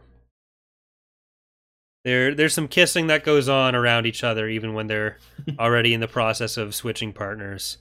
Uh, they have some they have an actual uh, a good conversation in this about the power structures of their uh, of their respective societies and this is i think this is where the you're you're so dumb comment comes in with the soldier Oh, saying yeah. he has absolute power yeah, she just turns around and laughs at him. yeah You're so dumb. and this is kind of where leia also starts to be like kind of jaded with the soldier and is like oh so he's not Yeah, he doesn't actually love me he just Yeah. loves the idea of me Plus, he starts to be like when he interacts with Han, he starts to be kind of a bit of a bit showy and a bit just Yeah. kind of a both kind a of them do that a lot and Yeah, luke and but it's Chewie more endearing break when. Han does it. Yeah. Because that's his entire personality. He's got nothing else to, to go for in the world. I just think that Han should really appreciate the friend he has in Chewie Yeah. because like Chewie's always there. Chewie's got a family. He even says at this point, Chewie's got a in this book at one point, Chewie's got a family, and he's like, he's here with me, and like he's furry, he's a good snuggler probably. Like, s- s- screw women, just hang with Chewie. Yeah. Yeah, Maybe, maybe he should be taking that as a sign that maybe Chewie's not the best because he's ditching his family the whole time. that's true. That is true. Uh, Um. So oh after crap! We that- we missed the old flirt Yoda comment from Oh yeah, because Rel. well, isn't that? I I think I think isn't that before they leave? Yeah, that's before they leave, and she's talking about the uh, the elder of the clan is talking about how uh, Luke was foretold as coming there in her vision. She can like she slips into seeing into the future and the past, and tells Luke he's going to have future. children. So yeah, not just children. Ben. Yeah. So obvious continuity error. Great job, Well, Dave Wolverton. it's- It's possible. Yeah, I guess Rock and uh, Cole could have been from a second marriage with like just being Luke's direct kids. Or maybe Luke just liked date, like just liked hooking up. Why did you have to be married, Corey? I wasn't married when I had a kid. Yeah, but Wow. Yeah. Wow. this is a Christian podcast, so I frown upon your life choices. Suddenly my uh, cozy comment doesn't look so bad, does it? You're the one that's projecting with this. Wow. Well, I'm very sensitive about you're a very important man in my life, so Well, wow. It's all it is also possible that maybe Luke had a had a or that Luke hooked up with someone and he just didn't know. yeah. It's possible. What are the what are the Luke top like, character options for this? Um okay, we got um computer girl. What if Maybe number Tenel Ka is actually Luke's? Then that whole thing with Jacen is really uncomfortable. Yeah, because it ended up so much better without that. Because I guess they don't. They'd only be what first cousins for Star Wars. That's not that bad. Yeah. And it, like it turns out that everyone's related anyways with like yeah, like everyone's related in real life regardless, but the it could be Lumiya. the most two degrees of separation there. I think Lumiya, Lumiya is actually the most the most likely one because they could Yeah. have they could have done the dirty before she disappeared, yeah, and then yeah, and then when she was gone, she could have had the baby, and then makes back when she was yeah. Or it could have been Is there a character that is likely to be Luke's illegitimate child though? Who just doesn't know they're a Skywalker? What if uh oh shit. Kyp Durron. No, not Kyp. Cage doesn't work out. Can't be Huh. Kyp. It's that guy who shows up in Vector Prime. Like the Poochie of Star Wars, I called him before. The annoying one. Oh. Um You mean the show off, the Jedi? Um, yeah. oh, what's his name again? Um Can't remember his name. Are you getting your book? Is that what you're doing? yeah. It is like cool Mc McSpace dude or something. doing? Wurth, Wurth Skidder. Skidder. Yeah. Yeah. That's Luke's son. That's why Luke keeps him around. Possible. It's Hey. possible. We'll have to keep that in mind when we get to Vector Prime. Yes. Yes. But uh, they end up infiltrating the prison by using some harvester droids, which were Hapan export droids. So Hmm. the Hapans apparently do have more contact with the outside galaxy than they'd have us believe. So maybe they bought the X-wings from Incom directly.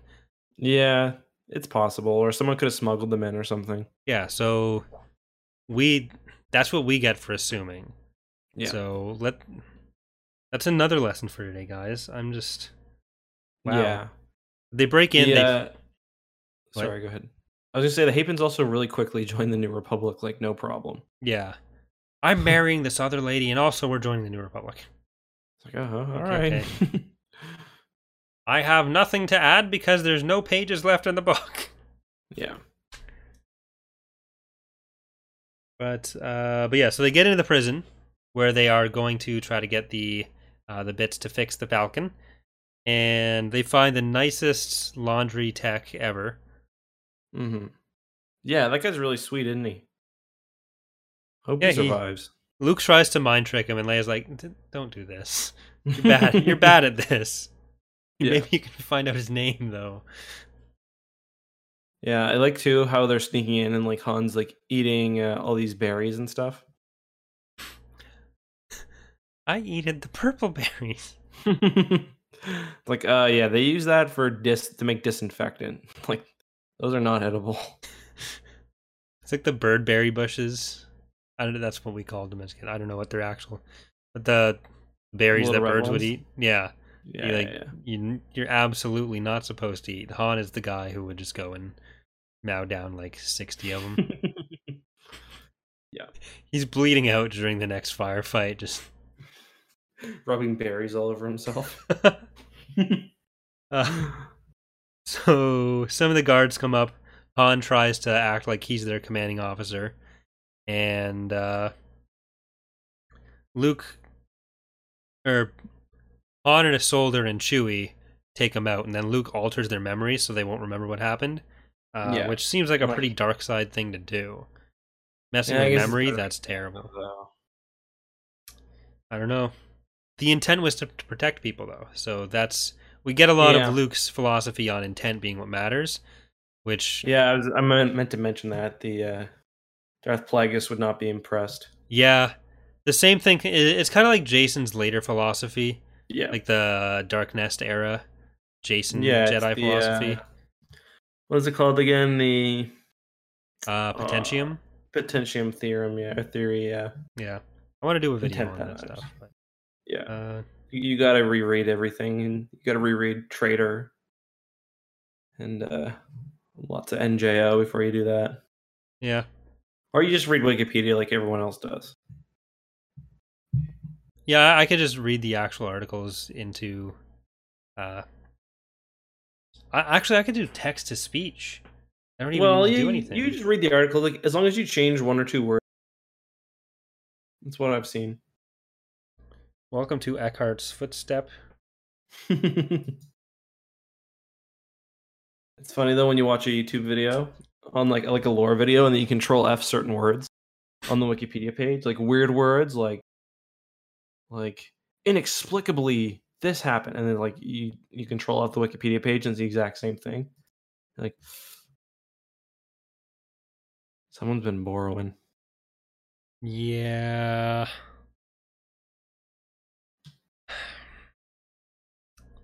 So Why do I do it? The, why do I do it the hard way? You don't really need to to be honest. I could just make so much money. Yep. Citation needed. oh, we didn't talk about the um the Hapan uh, capital ship. The uh what's the big one called again? Like the, Star Home. the Star Home. Yeah, pretty cool description of it in this book. Yeah, Well, the the traveling palace. yeah. Yeah, it's like thousands of years old and really a Yeah. piece of shit, but it just looks cool. The giant starfish. Oh. It is in the the thumbnail for the video here, along Oh, with on. a one of Valerie's designs. So snuck in, fanning technically, but oh, I don't like that. hey, what you get. Don't like that. But uh but yeah, so we're into the prison. They Mhm. end up finding a YT thirteen hundred, Yep, uh, made out of three other YT thirteen hundreds. almost finished. Almost finished. Doesn't quite fly yet. Uh with Doesn't it have tie parts as well? there are tie parts in there. I don't know if I don't know if it said they were attached to it. Yeah, So but it, it's a piece of junk, like even more than the Falcon. Yeah. and it, it's not space worthy, but it can still fly. Like they still fly planet side with it, but Yeah, they fly over a river or over a lake and then ditch it. Uh, but Mhm. they're being kind of chased by the Imperials or the Gethzerion Night Sister faction at that point. Mhm. Um, but now Yeah, that plus they're always worried about being spotted from space. yeah, and I think they're flying like five feet off the ground, Yeah, and they're they're trying to get the parts so they can just fix the Falcon with it. Uh, it I Mhm. think they do explicitly mention that the sensors are functional. yeah. That's Which very like, important. That's what you really need. Sensors. They yeah, I don't understand. Like, I feel like they could have made it out with just that uh, coolant. like they they say they need sensors, shielding, and Um, and but like the shielding, like, are you are micro meteors meteors really that common? Like spaceships fly in real life without those. So I don't know. Uh, yeah, coolant, meteors, and and sensor technology is what they Hmm. need. Or sorry, coolant shielding sensor technology. They Yeah, don't need meteors. Not. No meteors. Am I just not understanding the word he's saying? I'm gonna nod like I am. oh yeah, that makes sense. Well, have you ever heard someone be like so wrong and yet you don't want to disagree with them because may- maybe I've just been wrong this whole time? yeah. But uh, yeah, so this is when we start getting the deals between Gethzerion and Zsinj, uh, where Zsinj wants Han Solo, uh, as opposed to some other Han, and Gethzerion really wants to get off the planet. So Zsinj offers first off, like, hey, we'll not kill you with these night cloaks if you give me Han. And They're like, don't care. yeah, we don't value our lives, so okay. Uh, but then they offer their service to get off the planet, uh, which they'd uh, which they'd secure or which they'd guarantee by saying that Zsinj could keep their daughters as basically collateral. And this this kind of gets Zsinj's attention. Eventually, he says they accept like, oh, well, just go into the New Republic, and we'll screw with Mhm. everyone. So it's not a bad plan, honestly. well, Zsinj eventually wants to rule the whole galaxy, so eventually he'd have to Yeah. contend with the Night Sisters. Uh, yeah. So th- th- this wasn't a long term solution for anyone, really. Thrawn would have found a way to use them though. That probably would have gone about as well as the Noghri. Yeah. Yeah. Fair enough. But uh, so yeah, Zsinj has the Night Cloaks, starts deploying them, and the the eventual deal that the they come up with is for the go into the Republic and deal with them that way, and they'll trade Han for that. Uh, Zsinj doesn't realize they don't actually have Han, and they're trying to act like they do have Han. Uh, and they're planning an assault on the Singing Mountain clan in order to get Han, uh, as so as well as the Millennium Falcon. They want either of those things. Um, Yeah. that's mean- where they get the shuttle plan. Yeah, and I don't know. The shuttle would have never worked out for them because Zsinj has like hundred capital ships in orbit. He was just gonna blow them up. Like, Yeah, there was there was never. That's basically what happens, regardless. yeah, Where Melvar comes back down to switch the shuttles. This is where we get the end of Melvar, who has the like the vibranium nails that didn't really come up before. Yeah. It does. It does mention it um a little bit in the in the Wraith Squadron trilogy, I Hmm. think. But yeah. Um, what was I gonna say? Yeah, One thing we the, the idea to send Melvar was bad. Yeah, he's like one of his top generals, isn't he? Yeah, he, like, like, he had to know if something was going to happen. On. Yeah, he was the highest ranking non Zsinj person that Zsinj had. Why wouldn't they just send down raptors? It's also weird that raptors get name dropped in this book, but we don't actually see them. Well, I, I think the only time that we would really see them is if they were with Melvar on that deployment, which they should have been. yeah, like I kind of imagine them as like death troopers, even though that's not really how they're explained. But Yeah. um, Uh, but what didn't we talk about? oh, how how uh how the rancors are just total bros. Yeah, And there's Uh, that one the uh, the telling rancor mother loses two of their children, and it's like Yeah, that was very sad. me. That was during the the Night Sister assault on the on the uh on the Singing Mountain Clan, and uh mm-hmm. in that battle, they mentioned how Gethzerion, the leader of the Night Sisters, didn't care about things like terrain when making her battle plan. So that's nice too. That's a great battle plan because they they think they can just go over any uh any terrain, and the stormtroopers can't though because they can't Mhm. hover. Yeah, it's kind of weird how the whole Imperial Gethzerion relationship works. In the uh, the audiobook totally glosses over that, so I didn't it wasn't something that I really remember. Um it's just like yeah, the Empire or the they've been totally stranded on the planet, so they're just working for the Gethzerion because why not? Like she'll kill them otherwise, I guess. Yeah,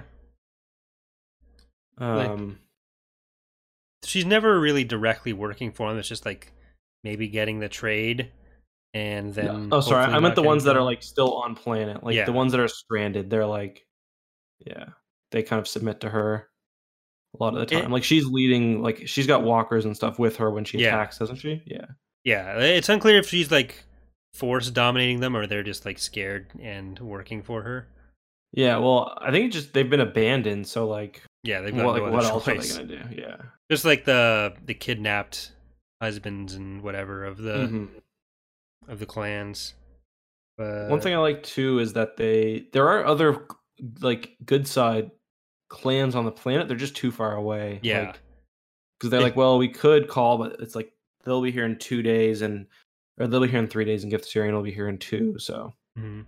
we gotta send a runner. So it's like I thought it was kind of a nice little bit of world building, and we do get some of that in um in Fate of the Jedi too. They spend some time on Dathomir, and I forget which clan it is then, but there's like this big ceremony, um, and the Night Sisters are attacking and stuff. So yeah, because it's like four days to get to them, yeah, then four days for them to get to another clan, and they're worried that if they leave, they're going to be attacked in the middle of nowhere, or they can't they'll defend in, like, themselves. three. Yeah, so they'll just stay put. Uh, Yeah, because if they get if they try to move everyone, then, like friendly territory anymore. Um, yeah, but before the attack, we get the the night cloak starting to be deployed. Mhm. Uh, worst super weapon of all time.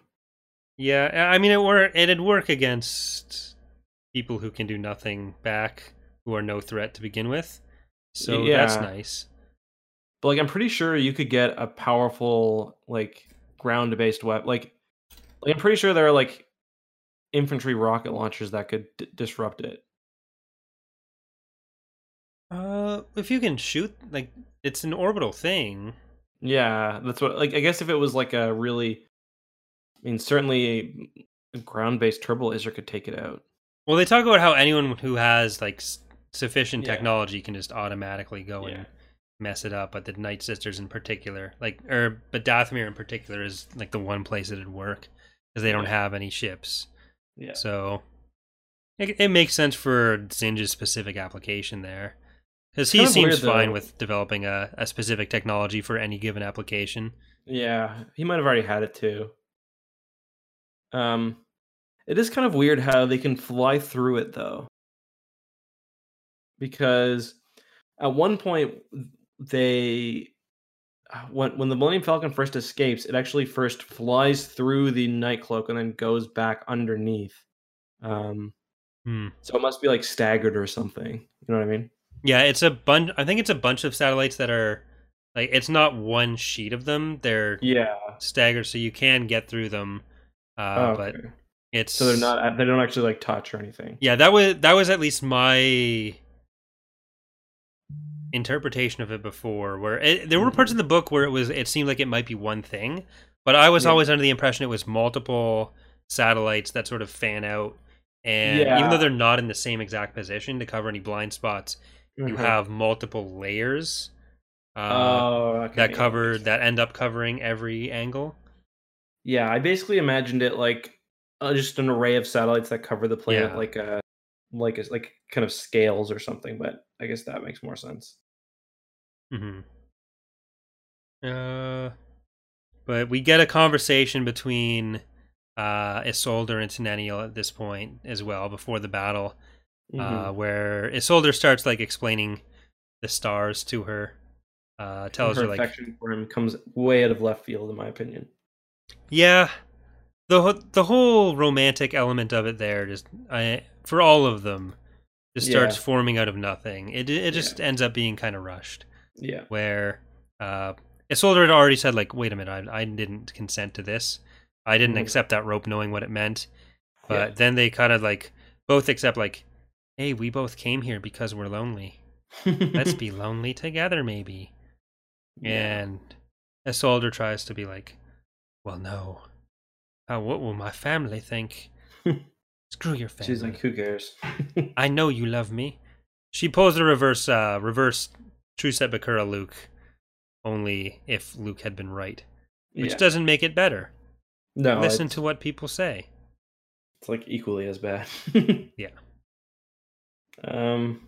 Yeah, I mean that's that's a lot of that in the book. It's no healthy relationships really formed here. like Yeah. Luke and Leia, I guess. Yeah, no, maybe not. Leia running to Luke whenever she has on problems seems to be what they're developing there.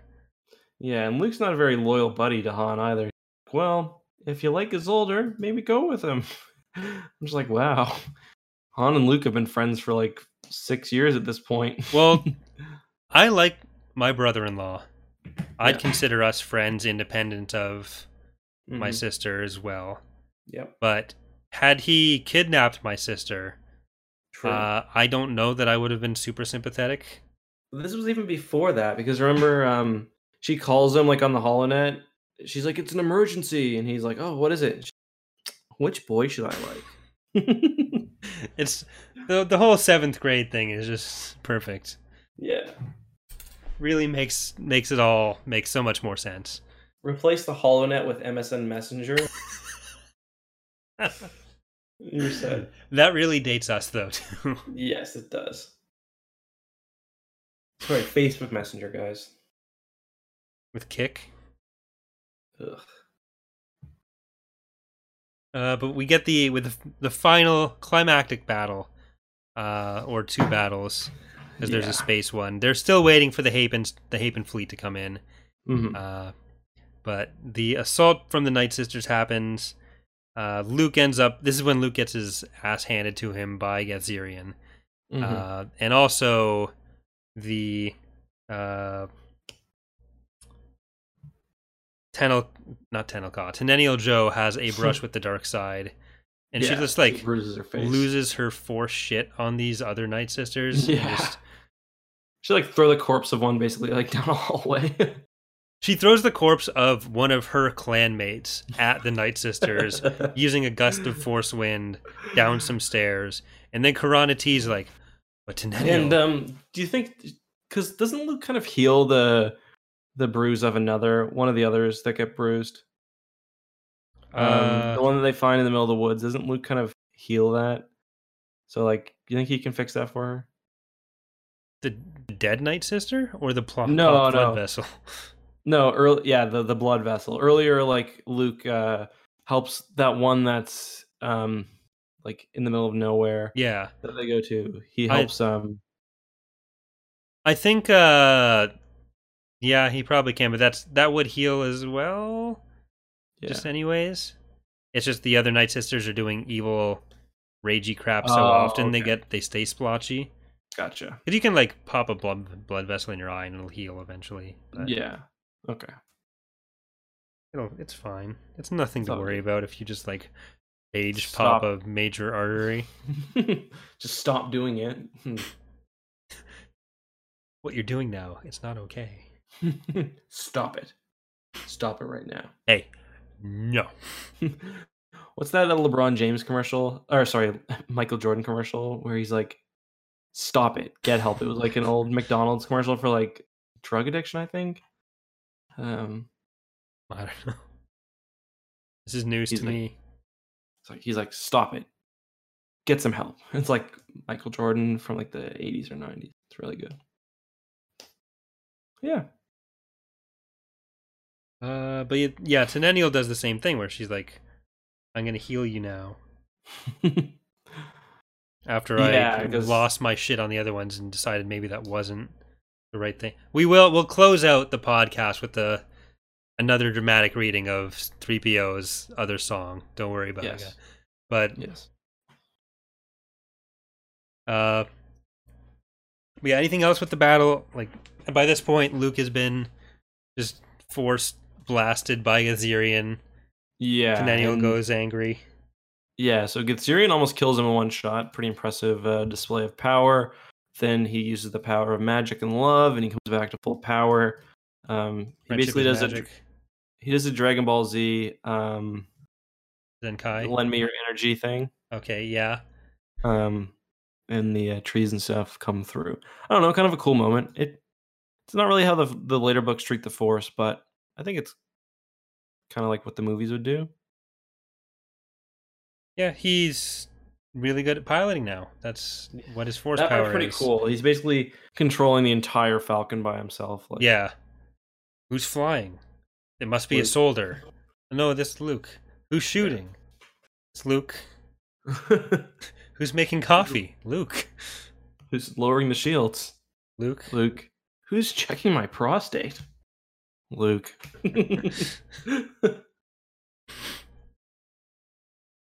Uh, classic. That is also after Han almost dies too. Um, yeah, Han, brutal moment where the Gethzerion's like torturing him, breaking his his teeth. legs and his teeth. And He yeah he he hands himself over to Gethzerian uh, to save some innocent uh, prisoners from being murdered by her, she is still planning to give him over to Zsinj, uh, thinking Mhm. that's her ticket out of there. Mhm. and that's kind of when Melvar ends up getting killed. Uh, after Han's bomb doesn't go off and Melvar like jumps to the ground, so that was embarrassing for him. yeah, and then he dies immediately after, probably of embarrassment. it's not of uh, it, it's not of of being like I, I don't know what she, doesn't she like basically give them all strokes or something like Yeah. yeah. But no, he died of embarrassment from being a little baby in front of all his boys. Uh, yeah, so Han's suicide attempt doesn't go well, as Yeah. we probably knew going into the book. yeah. And Surprise. then Luke goes on his. He takes a nap first. That was that was key. yeah, he's like, "Wake me up in three hours." It's like me and my like I was like, "Wake me up at eight thirty this morning." She's like, "No." I'm like, "Do it." This Like, is "Set an important. alarm. it's like then set an alarm. They're like, "Yeah, okay, Luke, we'll wake you up." And he's like, "God damn it, don't talk to me like that." It's like I just survived with flower power.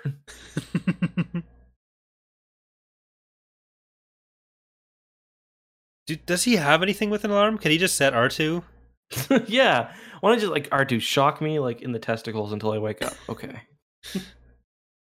You'd think when he's gonna like super force channel like that, he probably wouldn't need sleep. Like I, I can absorb all of nature, but only if I've got a, a solid three hour nap in. Yeah. This is very specific too. He's like three hours. Like, okay, you got to we got to be up. We got to go get Han. He's like, no, I got new episode of Nine Day Fiance to watch from TLC. can't miss it.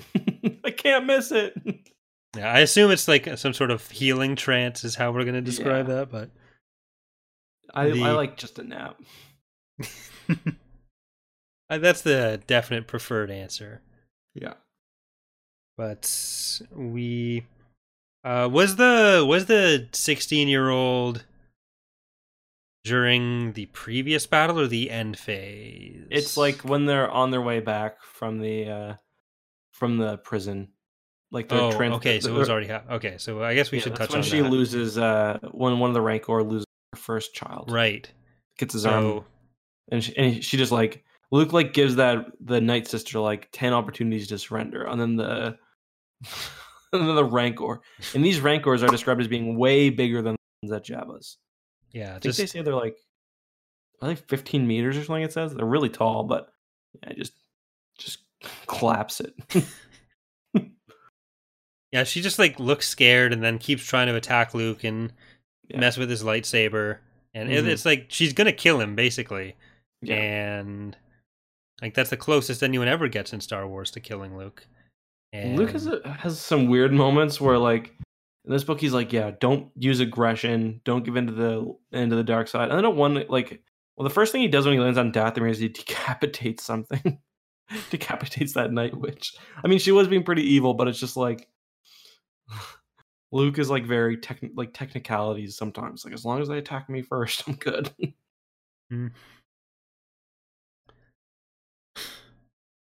that's what I was saying with like the, the altering memory, yeah. the decapitations, uh, But using this al- all this force stuff to murder everyone in the Night Sisters.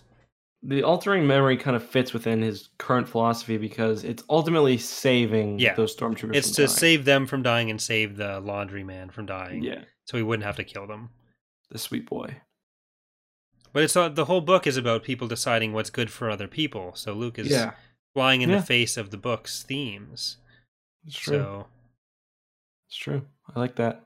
uh, but yeah, so Han's way to delay Gethzerion is the thing where it's like, I'm going to turn all your bones into three. He's like, oh yeah? What about my teeth? she's like, and- "Oh, that's an epic idea." And then Han immediately regrets all of his life choices. yeah, They, I, "Okay, I was so uncomfortable reading that. He's like, "Yeah, that really actually hurt." Uh, like I, if I reread this book, I'm skipping. As long as I remember to this time, I'm skipping that passage because I, I, I don't deal well with teeth or eye things. Ah, okay. If she was like Well, there's a- popping his eyes, I wouldn't. I wouldn't deal well with that. There's another part too where there's an eye moment earlier where um getting or Teneniel's being shot by the lightning. It talks about Millennial. pretty yeah millennial Joe. it's a pretty brutal description of forced lightning because she talks about how it's like it, it's like crawling up her arm, then it like goes Yeah, in like her eye, and fries she her. vision. Yeah, that's pretty brutal. Hmm. It's, oh, that's one of the moments where it talks about breasts a lot. Yeah, because And looks like massaging it. I was like, is he like massaging her titty right now? Like, yeah, because she's she talks about it after like, will anyone else touch me like that? It was weird. yeah. And Luke's like, okay, like chill. Like I'm, I'm, a, I'm being, I'm a I'm, in doctor mode right now. Like, chill out. this is not okay. Yeah. Uh, but yeah, so after that we get uh after Gethzerion's killed in this whole Luke Super Force moment. Mhm. Um that's when we get the the final conversation with Isolder and Teneniel where she confronts him about like, You really love me, so we're gonna get married.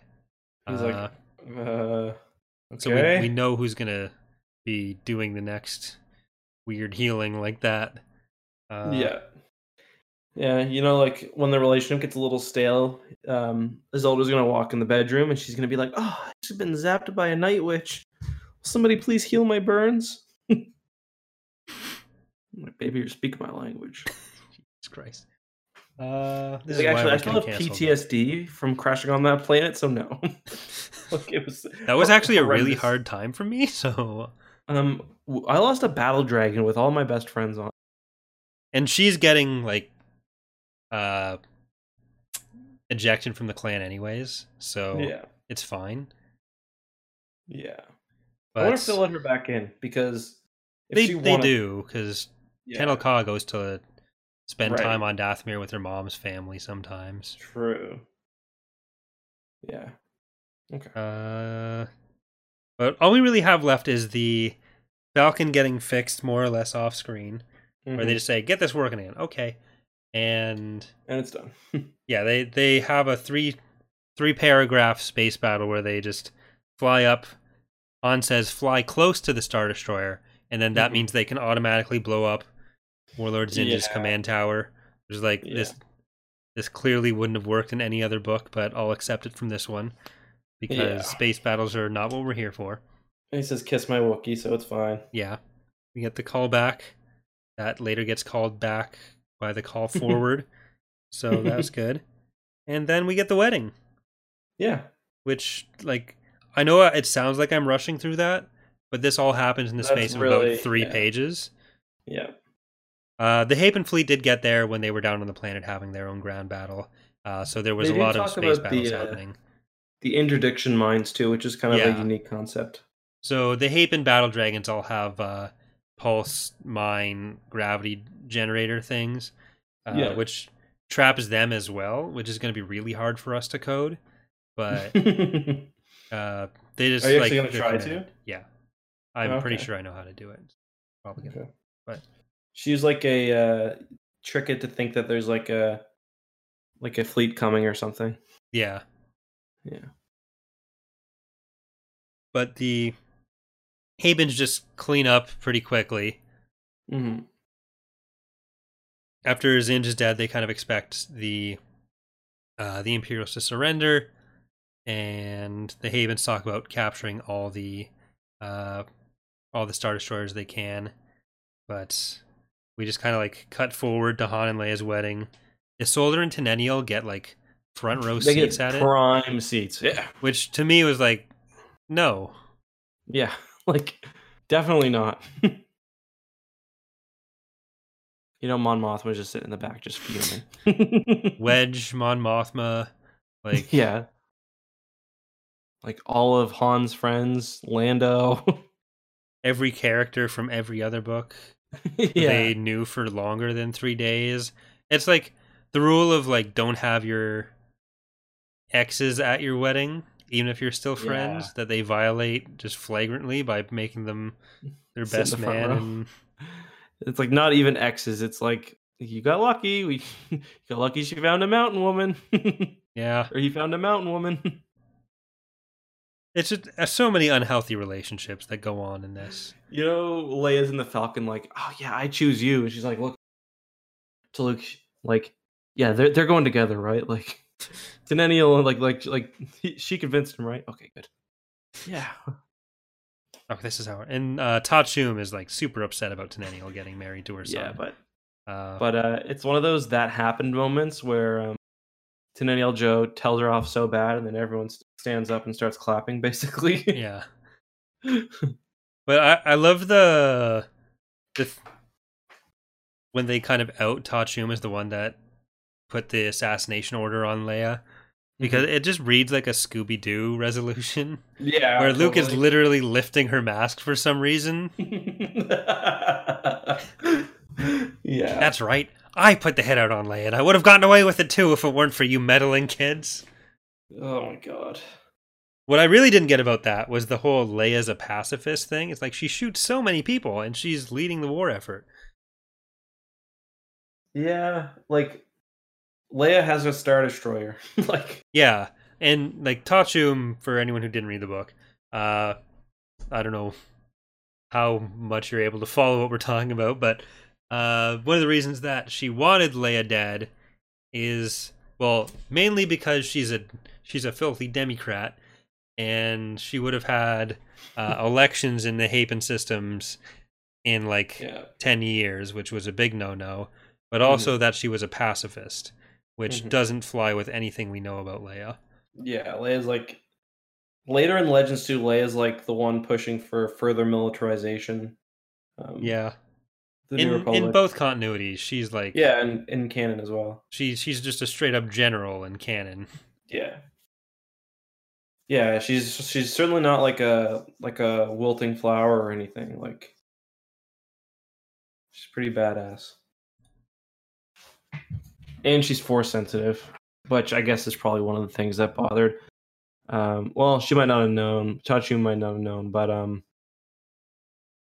then later, Teneniel Djo's like, "Okay, we get that you don't like Jedi, Jedi grandchildren." She's like, "Yeah, all right, that's okay then." Then Isolder's like, yeah, we're, we're joining the New Republic. And they don't, but they wait until the Yeah, Galactic. Alliance. Yeah. They help the New Republic a lot of times, Yeah. but yeah. They become nice trade partners. Yeah. The Queen Mother's eyes narrowed. Oh, your aunts have committed their share of murders. They're every bit as dangerous as you believe. But Lay Leia's a pacifist. I couldn't let you marry a pacifist. She'd be too weak to rule, don't you see? Hapes had a stronger military presence before the rise of the Empire, as I always advocated. We never would have fallen to the Empire. Mealy mouthed pacifists and diplomats nearly ruined our realm. And then Isolder starts thinking like, "Oh, did you tell my? Did you murder my brother?" But- She's like, we're not talking about that.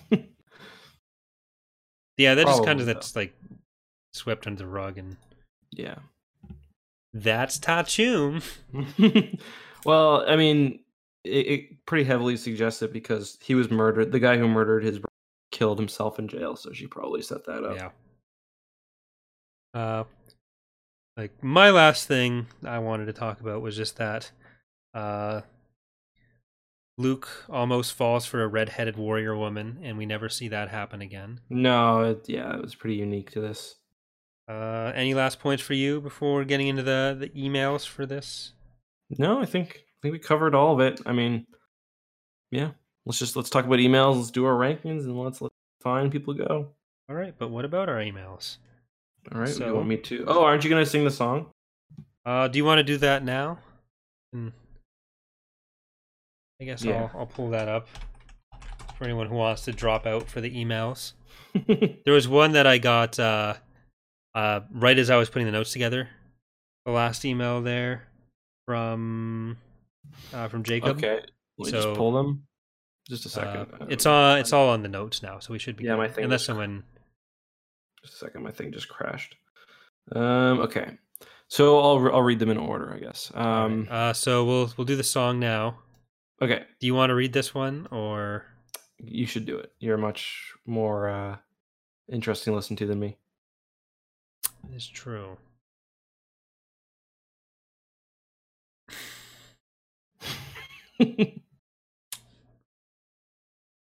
He's got his own planet, although it's kind of wild. Wookiees love him. Women love him. He's got a winning smile. Though he may seem cool and cocky, he's more sensitive than he seems. Han Solo, Forrest sung in accompaniment with three women who all sound like Leia. Han Solo, what a man. Solo. He's every princess's dream. Is that Christopher Walking? Uh, Christopher Walking. Walking. Sorry, in Star Wars mode. Christopher Skywalking, yeah. yes. Was that what that was, though? Yeah, sort of.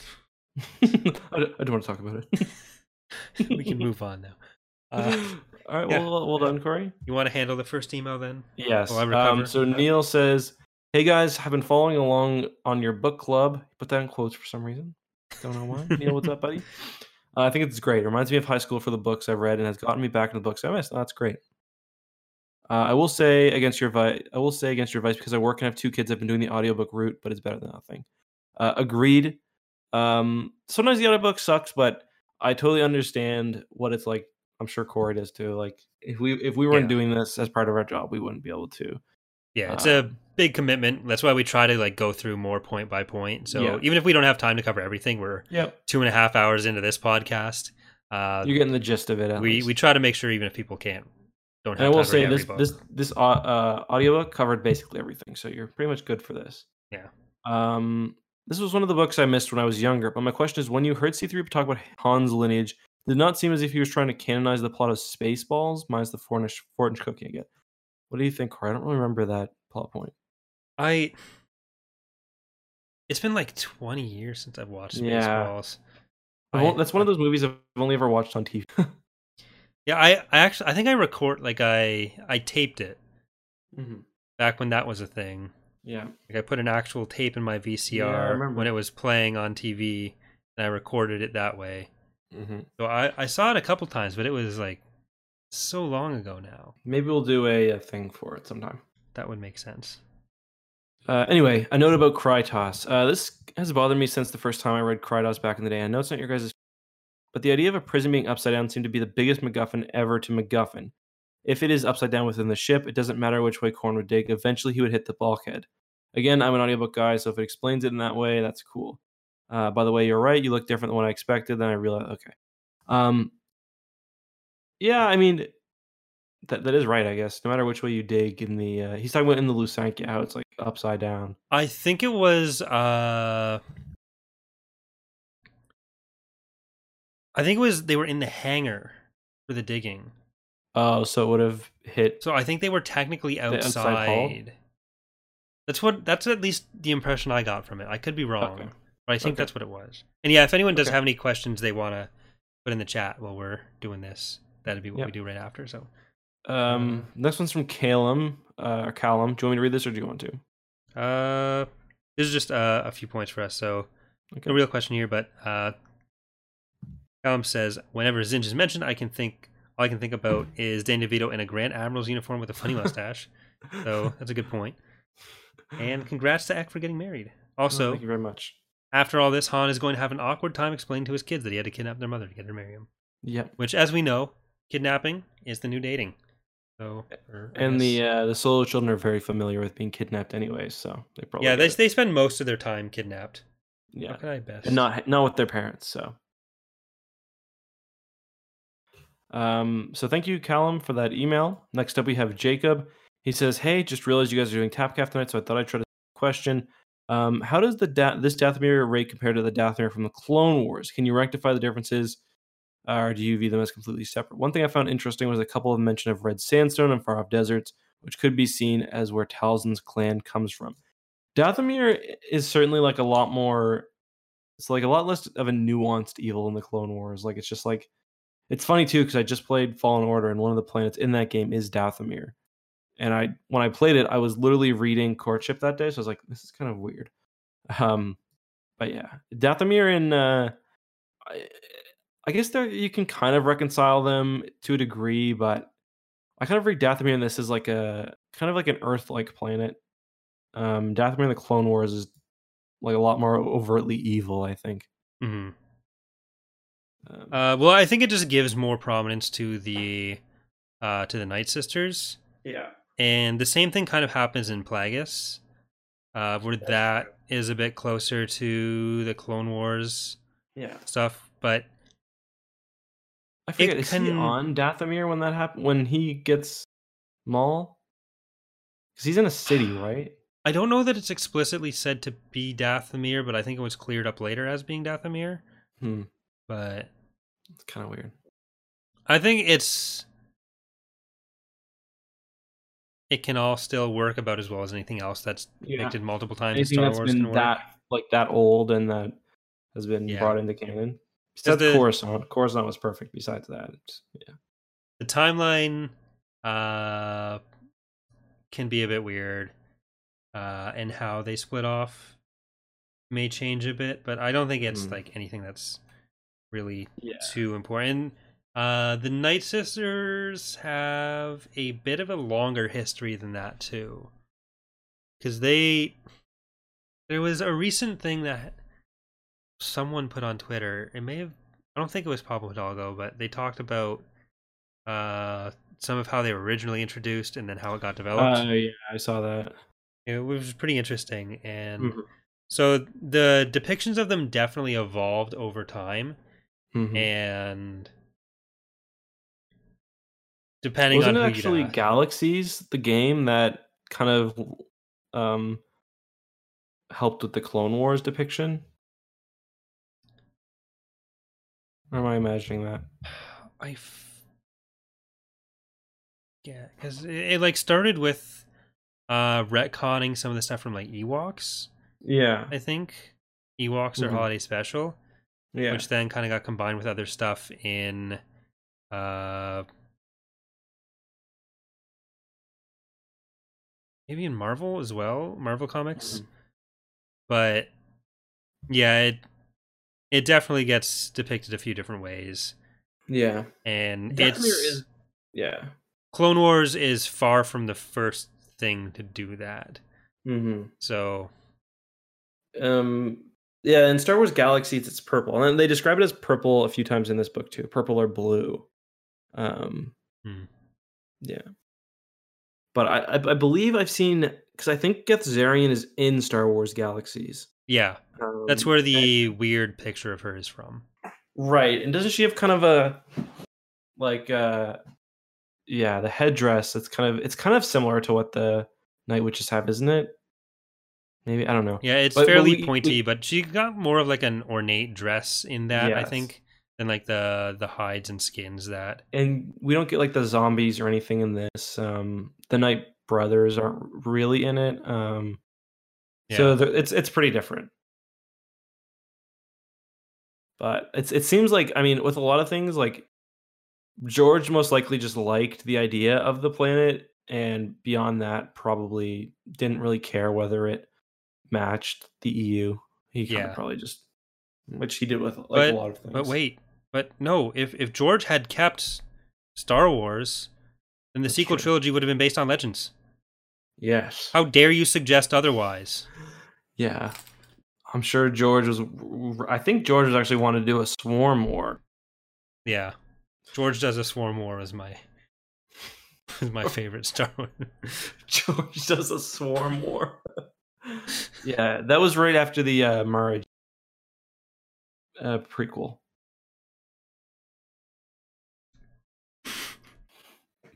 We hated her. Yeah.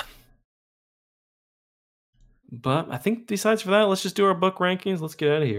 Yeah, it's getting fairly late. Uh, I'm gonna. I'll go first. Sure. Um, I really enjoyed this book, like a lot. Really stupid, um, but super enjoyable, especially because it's like pure fantasy, unlike any others. For me, I am putting it under Wraith Squadron, above Solo Command. So I thought you were going to put it higher than that based on that. I thought I was there. too. you know what? Yeah, I think I will. I'll put it above. I'll put it because I don't want to have it above the entire Wraith Squadron series, so I'll put it under Iron Fist. I think. Mhm. Yeah. What about you, Corey? Give me your thoughts on the book too, because I already talked about mine. I'm curious to hear what what uh you think. Yeah, I, I kind of went over what I thought it did well, which is like feeling matching the tone of the original trilogy. So as a Star Wars, like it's a really good Star Wars book.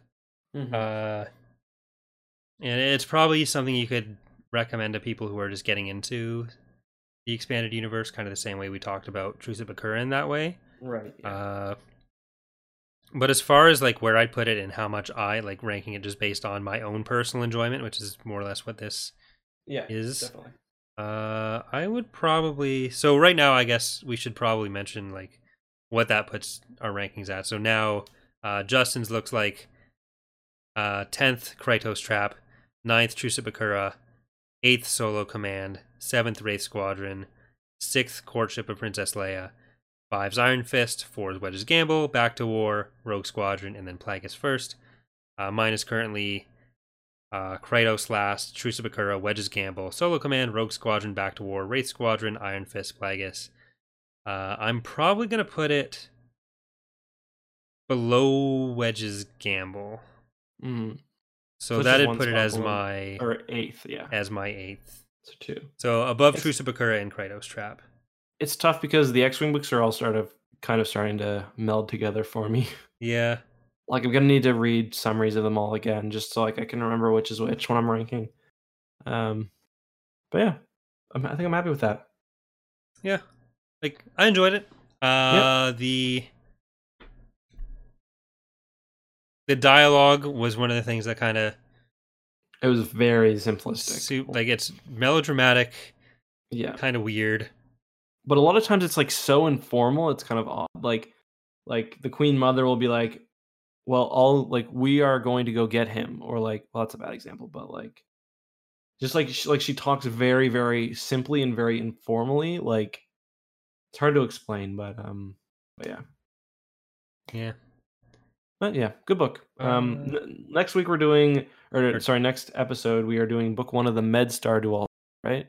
Yeah, so we're going to be doing MedStar and then I think we're going to be going to the Thrawn trilogy after that. Right. So the next episode will be on the uh on the Halloween. Are we doing that? I assume you're going to Um, be yeah, I'll doing, be doing rental stuff. spooky stuff. We'll figure it out. It'll either be the thirtieth. Oh, let's say the first. Let's say the Friday, Want to do it on the Um, Friday? yeah, that tentatively, work. or we could do it next week if you wanted. Maybe. Uh, it's a they are so the MedStar books are actually fairly short. Uh, Okay. they're 300 pages as opposed to like 400, which this was. Mhm. I wouldn't mind. I wouldn't have a problem with doing it next week and then starting the every other from that. Cool. Let's do that. Twenty fourth then. All right. So All right. that next episode will be on Eckhart's Ladder. There are links to all of his channel. It's saying it'll be on Eckhart's Ladder just sounds weird because that Mhm. it'll be on Eckhart's Ladder's ladder. It's on my rancor. God. Uh, I'm glad the episode's over now. Uh, yeah, it- the next episode will be on Eckhart's Ladder. Uh, All right. thanks for watching, everyone. See you guys next time.